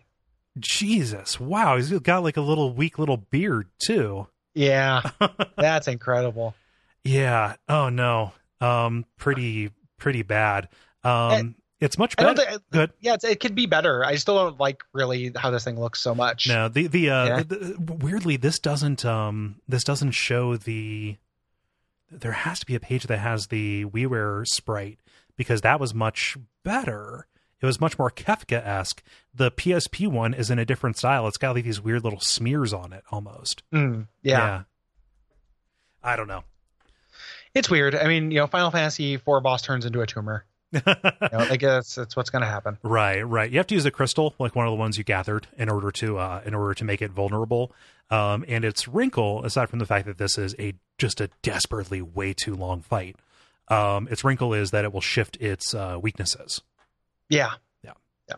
Um, yeah. And there's, you know, there's not really a way to kind of know what that is. So you're either like, and I think it, it, it varies its countering too. So if you hit something it's not weak against, Mhm. Um, it does a more harsh counter. Yes. It's pretty frustrating, actually. Like that's a pretty frustrating gimmick. Hmm. Um, I think. Yeah, I you was know, just because it's like there's a huge consequence, and you can also do the thing where you key up an action and then he switches, Yeah. and you hit the wrong weakness and get a really devastating counter when you were like actually doing the right thing. Yeah. You know, I was I was fine Oh. with it. Yeah. yeah. I I've I've I'm so sick of this by this point too in the play that like, and I'm a little bit like, okay, that's what the crystals are. That's weird, but like, man, am I sick of dialing in commands and watching my little fat guys do stuff. Yeah. Like so, definitely speaking from a, a place of that. Like I really needed this to end. Yeah. Um, but you fight him. Uh, you fight him and beat him. Um, well, yeah, I mean, the thing with the weakness thing too is just that like, it's novel, but it's it's also not like it's not what most of the bosses are, but it's not like we haven't seen it before. Right, right. You know, Oh, well, It's that- not new. I, I I qualified that by saying it's novel for this game yeah, in this part of the series. Like you, somebody hasn't shifted like that before. yeah, not not here. Right. It's just something. It's it's not.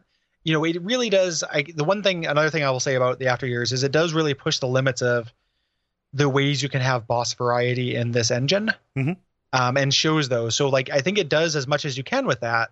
It's just you can't do all that much with that. Right. You know, so ends up being a lot of like very very minor changes, and even within a short amount of period, a lot of repetition. Mhm. You know, in those gimmicks. Yeah. So. Um, after you beat him, You know, um, he says, uh, yeah, the the moon is going to, you know, come down around me, basically. Yes. Um, so you retreat. Essentially, you make your way out of this this area, and this isn't really a challenge so much. It's not like a Metroid. You know, you have a timer thing. Mhm. It is more of a set piece that you're doing. Um, as you're running, he will kind of catch you, Yes. um, and you will have to to run from him uh, again and again, similar to Ifrit. Yes. Um, his attacks do damage to himself. Like he metastasizes, he destroys. He's only incidentally doing damage to you. The idea being that like he is growing out of control and chasing you down these uh, corridors. Yeah. Yeah. Um, the elevators no longer work. Right. So you are making your way manually back through here. Right. Not all the way through all 30 floors, but Yeah. Um, Um, once you get to the 24th floor, uh, your good girl is there.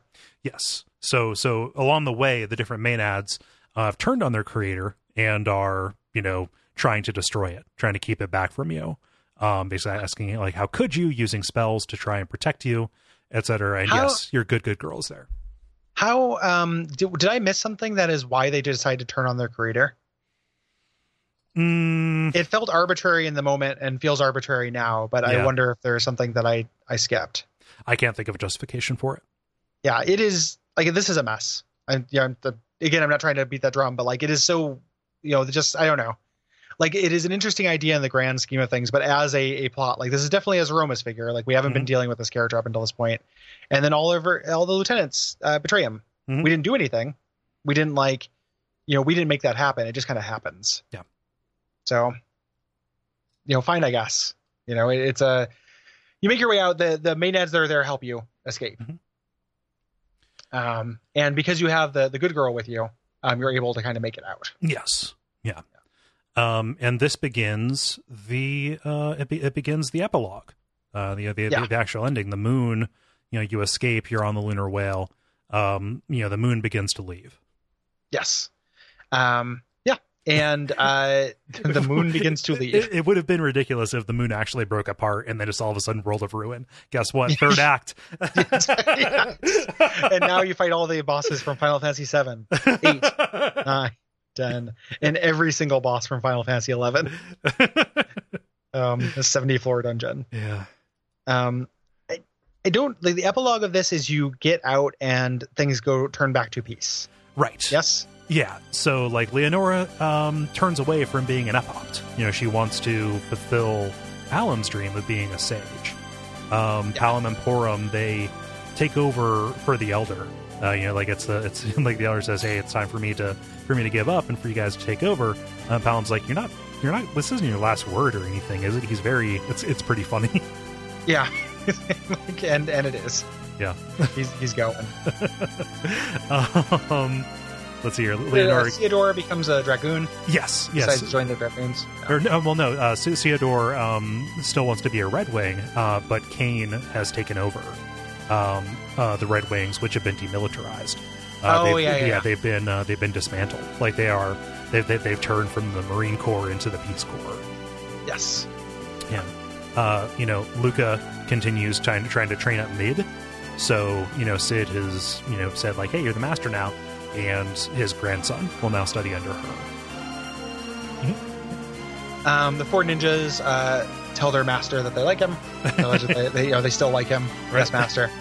Um, he kind of rolls his eyes, but he, I think he kind of says like, "Yes, I will be a, a ruler." Mhm. At this point, Yeah, So- yeah. Like his his seneschal has been uh, has been very uh, kind of beleaguered. like Yes. when he, when are you going to actually be a king? Um, Yes. But he decides to take uh, to take responsibility for it. Um, Edward and Harley continue to rule Damcyan, and and just fuck like like, like have the make the best love. Yeah, like just like the- really the, really go at it. the sweetest sweet desert love.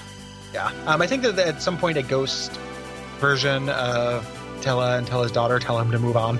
Yeah, At this point, right? Yeah, like a, a force ghost shows up and tells him to, to fuck her. Uh, makes makes very crude gestures. I'm surprised they animated those sprites like that. yeah, it's very weird. Um, good. Is it the thing where Edge turns to the camera and like shakes his wags his finger, or Edgar wags his finger. Yep. It's like that, except it's not like that. So um, uh, Rydia has adopted Cuore and is trying to teach her to be a human. You know, because she, for, for reasons. uh, you know, she, Yeah. she, she, she was also, she also has a strange, strange origin and provenance. You know, Yeah. Um, and uh, Edge has done something very nice. He has reached out to uh, to Leviathan and Asura, even though Rydia can't go back to the Feymarch. You know, there's no reason they can't um, they can't Visit visit. her. Yeah, yeah. Listen, guys, Jesus Christ. Um, this whole time. yeah, and you know, Edge and Rydia have kind of always been a thing. This is uh, a bit of a nod toward them possibly moving closer to each other. Yes. For, so for Final Fantasy IV, the after after years, when we deal with their kid Yeah. Uh, in the world-ending threat. Yeah. And then Golbez, having, you know, visited his father's tomb, has decided that he needs to get into the lunar whale and go searching for the original moon, or where the Lunarians are, to see if Fusoya is still alive and all of the slumbering Lunarians are still around. See if he's the last of his of his kind or not. Right. Yeah, and then uh, Cecil and uh, and Rosa rule peacefully. I'm pretty sure. Like, Yeah. I think they're the, the final scene is them together, just kind of being king and queen. Yeah. Yeah. Um, and that's Final Fantasy IV: The After Years. Yeah. There's some question as to, you know, whether they can continue as the, uh, you know, as they have with knowing the true nature of the crystals and the, the, the role that they serve. And they conclude that, like, well, I mean, it's been going okay now. We still have them. And it Yeah, says and something. what- oh, good. And the, well, and they killed the thing that was going to go reclaim them and ruin, destroy the universe. Right, right. You know, so like maybe it would come back because video games, but Mhm. you know they they have a reason to feel at least a little bit of security Yeah. having destroyed that threat. I would think. Yeah. And that's the after years.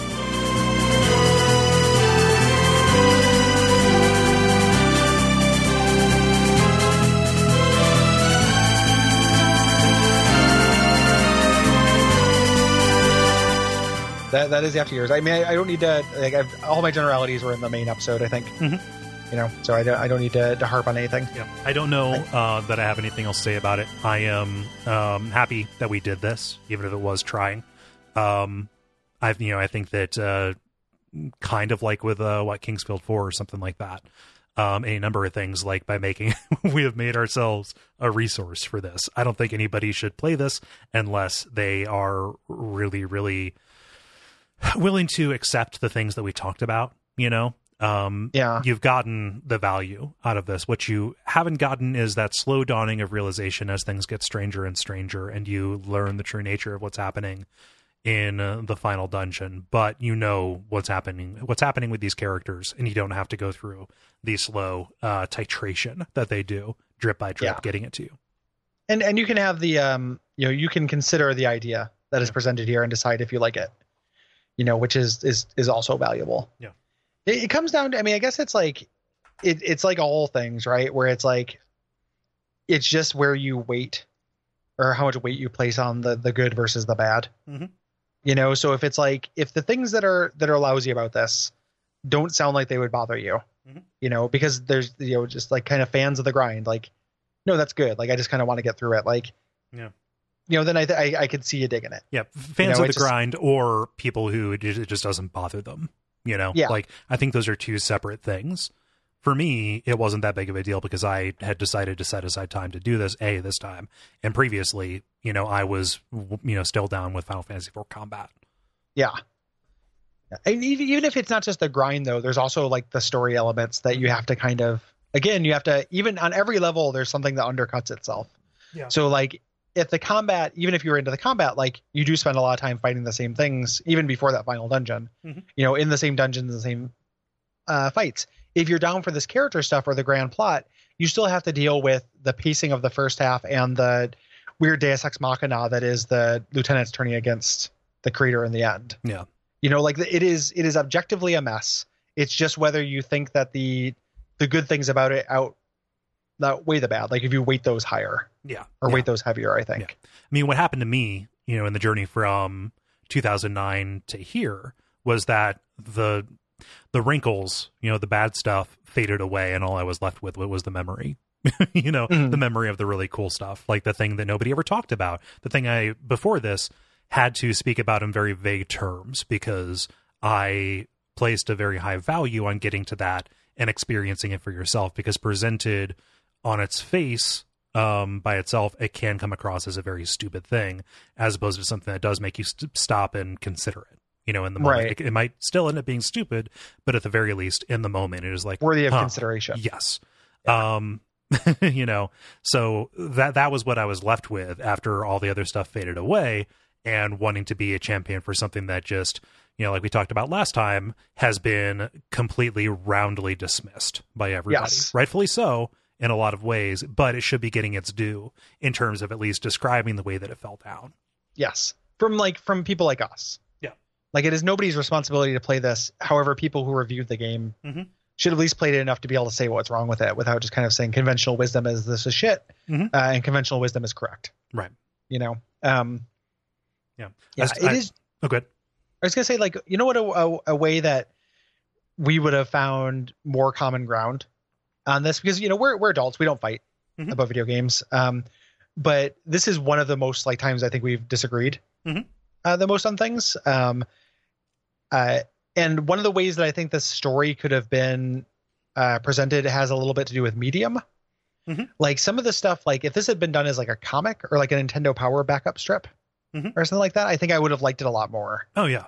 I think I think that there's a there's a cool way to get across some of these ideas without doing them in the medium that like the medium this is in doesn't know favors because Yeah. they needed to have dungeons. You need to have dungeons to do a JRPG. Those things cost money. They're going to reuse assets. Yeah. You know, like a lot of the kind of pitfalls this falls into um, are because of like just resources. You Mhm. know, like this this it ends up having the impression of something that was kind of done on the cheap. Yeah. You know, like it, it feels like a cheap product. Whereas you could do that in a a medium that has lower cost because you can just kind of make whatever you want. Yeah. Make it a It would manga. have been Put like Yeah, like yeah. do it do it do it black and white. Make it like like make it super cute. Do whatever you need to do. Um, put it there. Like if you Yeah. wanted to mimic the uh mimic the appeal of a manga, waiting for this and putting it out there. Like make it a manga. yeah, make it a manga. yeah, like yeah, I would read it. And that's know? me saying this. Yeah. Like it's, make us just comics. Don't like, yeah, no, I know. I'm just, I'm, I know, I know. I'm just saying it is, it is very funny for me to be like, man, I wish this was, or even an anime. Like, yeah. man, I wish this was an anime. Oh, this would be a terrible anime. I would not it would be actually be really, really. Every single time the mysterious girl showed up, it, they would show her like footstep from Mhm. the side. She would slowly walk. Then it would be like a pan across reaction shots of everyone going uh, as she showed up, and it would just happen again and again and again Yeah, and again. yeah. And again. Yeah, Yeah. you're right. But I don't think it- the the medium doesn't do any favors because they are not doing any favors to us with the medium. yeah, it's, it's not taking advantage of its medium uh, very well. Um, I mean, it eventually does, but in general and consistency, uh, Mhm. consistently, no. Yeah. Um, yeah, so it, it ends up it's a weird product. Like it is uh has that interesting thing about it, and at the base of it, it is still Final Fantasy IV JRPG contact, combat, Mhm. which like bottoms out is like kind of functional. Yeah. It doesn't mean I have an unlimited appetite for it, but it's Mhm. not abject suffering material. It's not No. like playing NES Yeah. X Men. You know, it, it plays. Yeah. It's just too much of it and not interesting enough for long enough. Yeah. You know, so it, it ends up becoming like if I think about it structurally, Mhm. or as uh, you know, a way to plot and pace a story, I think it's one of it's in a bottom part of games we've done. Mhm. Like this as a story, the way this is uh, pro- projected or presented, I think is is real bush league. Yeah. Uh, but it has that kind of core level of competence above it that makes it not uh, bewilderingly, you know, like it's not. Yeah. I mean, it's you know, it's it's not. It doesn't. It's not as go- I mean, I guess it is as gobsmacking and some of that stuff. It's down there, but it's not. It's still you know, it, it, the the the moment to moment bottoms out at a you know at least a relatively like level level. Yeah, yeah. It, it- know, it- I- I, don't think it. I don't think it falls below serviceable in the moment. I think that structurally, it is a fucking nightmare. You know, in and they're- in they're- aggregate, it becomes below serviceable for me, but not Yeah. in the moment. Right, right. Yeah. You know, you're you're you're still doing this very basic thing. It just you know again it it, it depends on your appetite. You know, and I will I will repeat no you know I don't recommend people play this. You can get the ideas out of it. I you know like I I value that slow reveal, but not enough to say like to enforce it and to continue talking about. It. This is probably the last time we're going to mention it, unless we you know use this as a point of comparison for Yeah, something something reminds us. Yeah, yeah. Um, however, if you are going to take the plunge, for fuck's sake, dear God, do not play this right after Final Fantasy IV. Yeah, and Um, spread it out. Like give yeah. yourself a lot of time. Play this Yeah. over the course of like a year. Yeah, You know, um, it's it's also something since you're doing that kind of basic thing. It's like, uh, you have to think, what does Final Fantasy IV gain from this? Mhm. Too, you know, it's a sequel, so every sequel has to answer, do I need to be? Mhm. Right? Like, am I? Is this a, a crass cash in, or is this a story that needed to be really be continued? And like, I feel like Final Fantasy IV tells like a pretty good complete story. Mhm. You know, like I understand the temptation of just like liking the characters and wanting to spend a little bit more time with them, Mhm. But this like the story was done. The story was good. You know, it, it was coherent and and complete, and and I have a lot of affection for it. Yeah. You know, I just don't. I don't feel like this reflects on or adds very much to that story. Yeah. It's it's kind of like just a you know and this other thing happened. Yeah, I You know, I, I fall on the other side of that because I like seeing I, I like seeing the way that these characters be like either deal with their kids or um actually run their kingdom. I think that there that, there there is more for this at the at, at the character level. it's like the thing I would have wanted from like a wiki or like somebody releasing like the the, the Final Fantasy IV Atlas or something like that. Yeah. That had this information, you know, in it. So I'd be like, oh, this is like, oh, this is how magic works. Yeah. In this world, but it ends up not being central to the story. Like it feels like trivia. Yeah. And some of it's interesting trivia, but it it, it doesn't feel essential. Yeah, I don't think this is a cash grab. I think that this came from a genuine place uh, by the you know by the creator, um, not the creator in the game. Yeah. this came from a, a Yeah, do we need to talk? Like it is the creator's not real, buddy. I, I, I know I know you like this game, but it's, uh, oh. I know you have an Amazon Echo. the, um, There's several. Um, no, but I think this came this comes from a genuine place from uh, Takashi Tokita. I think that that is uh, uh, a true thing. I should look up some interviews or something because it, it's got to be if it came from a true place. I want to know what the idea was, like what the the you know, and and how. I mean, it's, it's really hard to find people answering criticism Mhm. of things, especially things that are very commonly criticized. Yeah, You know, um, but I'm I and I understand, right? Like nobody wants to kind of get beat up for this thing you like. Nobody tries to make a bad game. Mhm. Nobody uh, wants to be kind of like dragged through the coals for something they made. Um, but I would love to just like have a frank discussion where you could be like, yeah, this is what we were going for, but this happened. Yeah. You know, because the alternative that's like, no, this is exactly what I think this was supposed to be feels unfathomable to me. yeah. I wouldn't be able to understand that. I would have no. Yeah. I would have no um, frame of reference for processing that. I, I and it's just it, it sucks that like the way that uh specifically like studio culture, like we never get postmortems like that. Uh from Japanese games. Like it's very rare. Yeah, Every Um, once in a while there's like an uh, Iwata asks or something that we'll talk about in a Nintendo game, but like Mhm. you don't get like GDC talks no, no. about this stuff the way you do with Western games. So like I Yeah. would love to see like what the fuck happened, man. yeah, I, I want to know. like, I Yeah. want that information. Yeah. Yeah, Uh, you know, I, I, I mostly because I think people could learn from it. You know, Yeah. I, I think that I think that there are, you know, like this is an early mobile game. You know, it's it's I think the first mobile game we've covered on the show, at least one Yeah. that began in that way. Like, and it springs from a different kind of design ethic. You know, it was pr- likely designed for that. You know, and that is, you know, it, it lays itself out there. Like, and this was uh, 2008, 2009. Like, app development was happening around that time, but it was well before mobile games or you know app development was as prominent of an industry as it is today you know and it became this became an entirely different thing like as a case study in how a gigantic project like this designed for mobile could succeed or fail i want to see the way the way things differed then to the way they differ now Yeah. yeah. It, it, it definitely can function as like an object lesson. Um, and it is interesting from a critical perspective to look at how uh, medium informs game design, you know, for, for worse in this case, or in a way, it reminds me of like, so the idea that this was made to be like, hey, this is the only thing you can play for a month. Mhm. You know, and we're going to pace it as as such. reminds me um, of having an impact that's not the same kind of impact, but the same degree as like free to play. Yeah. Where I'm like, oh, this has different concerns yeah than than an actual game, and like you have to take that into account. But there are ways to do that, Yeah. uh, more successfully. It's Just the same way that there are free to play games that are not predatory and awful. yeah sometimes you get a plants vs zombie 2 or a or a uh, uh gosh super Stickman golf you know Yeah, and it, it's good. Like it's like, oh, this is not uh, this is not evil. Mhm. I don't think this is evil, but it just doesn't, you know, that that uh, that kind of conceit. I'm, I'm happy we can agree this isn't evil it's not evil and it exists. Those are the two things that we've managed. Yeah. That's our common ground. yeah um, but it, it it is uh, it does suffer from that. Uh-huh. The game design is worse because of the medium they decided to make it in. i agree You know, so Uh, I don't. I don't think episodic is on its face a bad idea. This implementation of it was. yeah, Yeah. it's just it's hard to do, and I don't know whether. Uh, I wonder if there is a way to have the budget to do an episodic JRPG, Mhm. because apparently, like the money, you know, there there was some kind of motivation in reusing quite as much content as they reused. Yeah. and I think for an episodic JRPG to work, you need to not do that. I mean, we're So, gonna like- we're gonna find out with uh, the Final Fantasy VII remake. Yeah, yeah. I'm real curious about that. It's going to definitely have a lot more budget to it, but uh, I am I am skeptical of that remake as well. Yeah. Like I mean that's part of this because like Modern Square I'm like less interested in than I was as a kid. Mhm. You know, um, I'm still I'm whole you know I'm I have an open mind. Yep. Uh, I hope it is good. Yeah. So Well. maybe they will will learn some lessons. Somebody to medium, what can the remake Final Fantasy VII remake learn from the after years? well, I'm happy that our friendship can survive us disagreeing about a game. yeah, I think I think we're we're getting back on the. We had a we had a rough summer, buddy. Yeah. because we had MGS two as as well. We're like you definitely like that a lot more than I do. Yeah. So we're we're we're coming around. We're we're gonna find some common ground here. And the nice Yeah. thing is the next two months are like all common ground, uh, relatively sure, Yeah. or at least like much closer to. Yeah. People like when we disagree, but like even this, we weren't like yelling at each No, other. yeah, like, we're adults. Yeah, we're not gonna. You're not gonna find. You're not gonna find that flavor of conflict with us. So- No, I don't. I don't think less of you because you like this thing I don't like. right. You know, it's just like you know, um, Yeah. that would be crazy.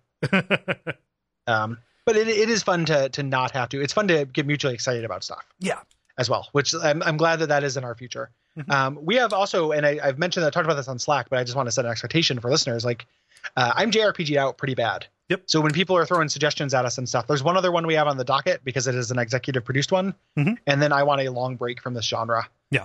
Because I'm I'm dying.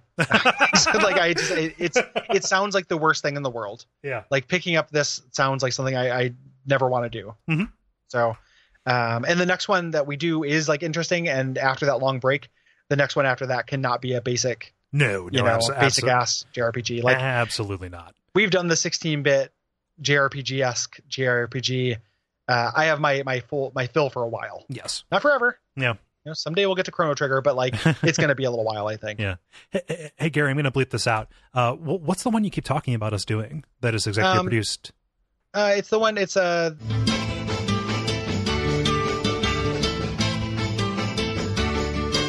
Well, hope you enjoyed that snippet of classical gas. I was just I was confused as to what as to what Gary was talking about. gas. Uh, uh, so next month, uh, September, yes. uh, 180. Doing Bat month. yep. No, no, no, no, no, no, no, no. Bat month. So Yes. uh, we are doing um, the Sunsoft Batman game, uh, the one for NES. Gary said this is the hardest game we've covered for the show. I think it is. I, I had a very hard time with it. I gave myself reasonable checkpoints. I didn't want to. I didn't like save scum it. Uh-huh. But like at you know at at sub levels, uh, I gave them, and it is uh, you do some some real top tier uh, precision precision precision platforming Yeah. near the end of that, and the Joker is hard. Uh, that boss fight sucks. It is very difficult. Um, yeah.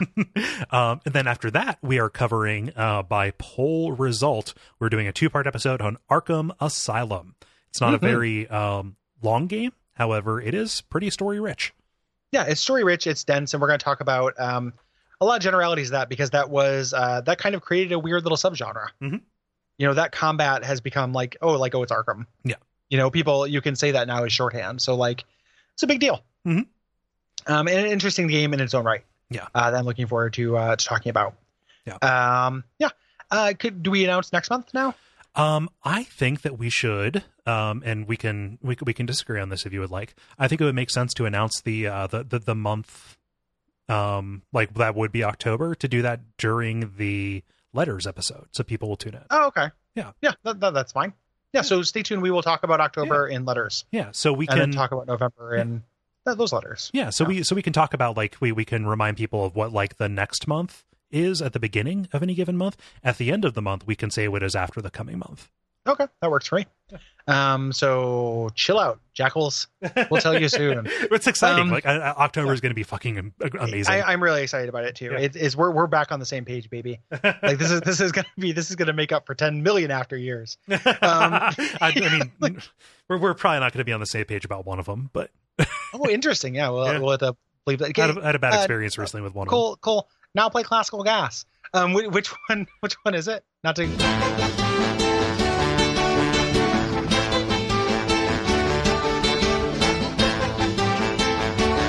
Um, yeah. So we we're doing that. Very exciting. Um, we have the rest of the year planned out, uh, more or less, Mhm. and it's all good stuff. Yeah. Um, we talked about an executive produced episode. What is that, Cole?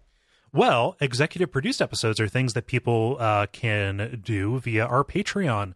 Very generous backers are um, giving us money, and after they give for a period of about three months, uh, we pull in and we get them to uh, tell us what game to play.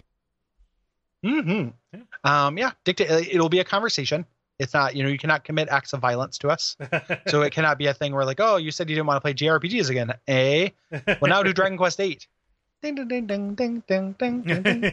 um, you know that that uh, that cannot happen. But we will have a discussion with you Yeah. about it, and we'll find something that makes us both happy. yeah. Uh, all Um, of us happy. in the past, these conversations have been very breezy. Just mm, give give us a couple of options and we talk about it. It's fine.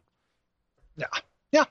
Um, the uh, there are other things you can get from patronizing us. Going to patreon.com slash duckfeedtv, um, guesting on Abject Suffering, picking Abject Suffering is getting extra episodes of Abject Suffering, um, choosing a theme for a month Mhm. of Watch Out for Fireballs, like your Bats month.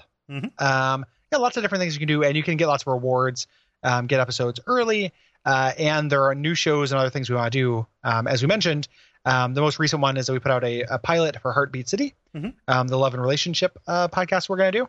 And we also put out the first of our Duck Ventures, um, which we uh, did as part of something called Jawlade, which was a charity uh, drive we did for our friend Jala. Yeah. Um, and that is something that uh, has those kind of regularly show up in our Patreon journey. So Mhm. when we get to certain milestones, we're going to do one of those as a kind of celebration and release them for all. Yes. Yeah. Um, so once again, that is at patreon.com slash duckfeedtv. Thank you. Uh, it is, you know, really beneficial. Like it helps us out a great deal. Um, especially as we make this shift toward doing um more frequent um watch out for fireballs episodes. Yes. Yeah. yeah. And, and, uh, you know, uh, kind of like beefier ones. Mhm. This has been a beefy month. It has. Um, that month will be less beefy, but still. Beefy. I mean, trust me, you, you seen some of those character models in uh, Arkham Arkham Asylum? yeah, exactly. Beef boy, Yeah. uh, beef boy returns. Um, beef boy begins. Um, uh, yeah, What's that so extra B for? For Yeah. Boy begins. it's, it's for BYO beef boy begins. yeah, so bring your own beef boy begins. Uh, as we we come back week after week. Um, yeah, I think that's it. yeah. Uh, yeah, Rate, ratings, reviews.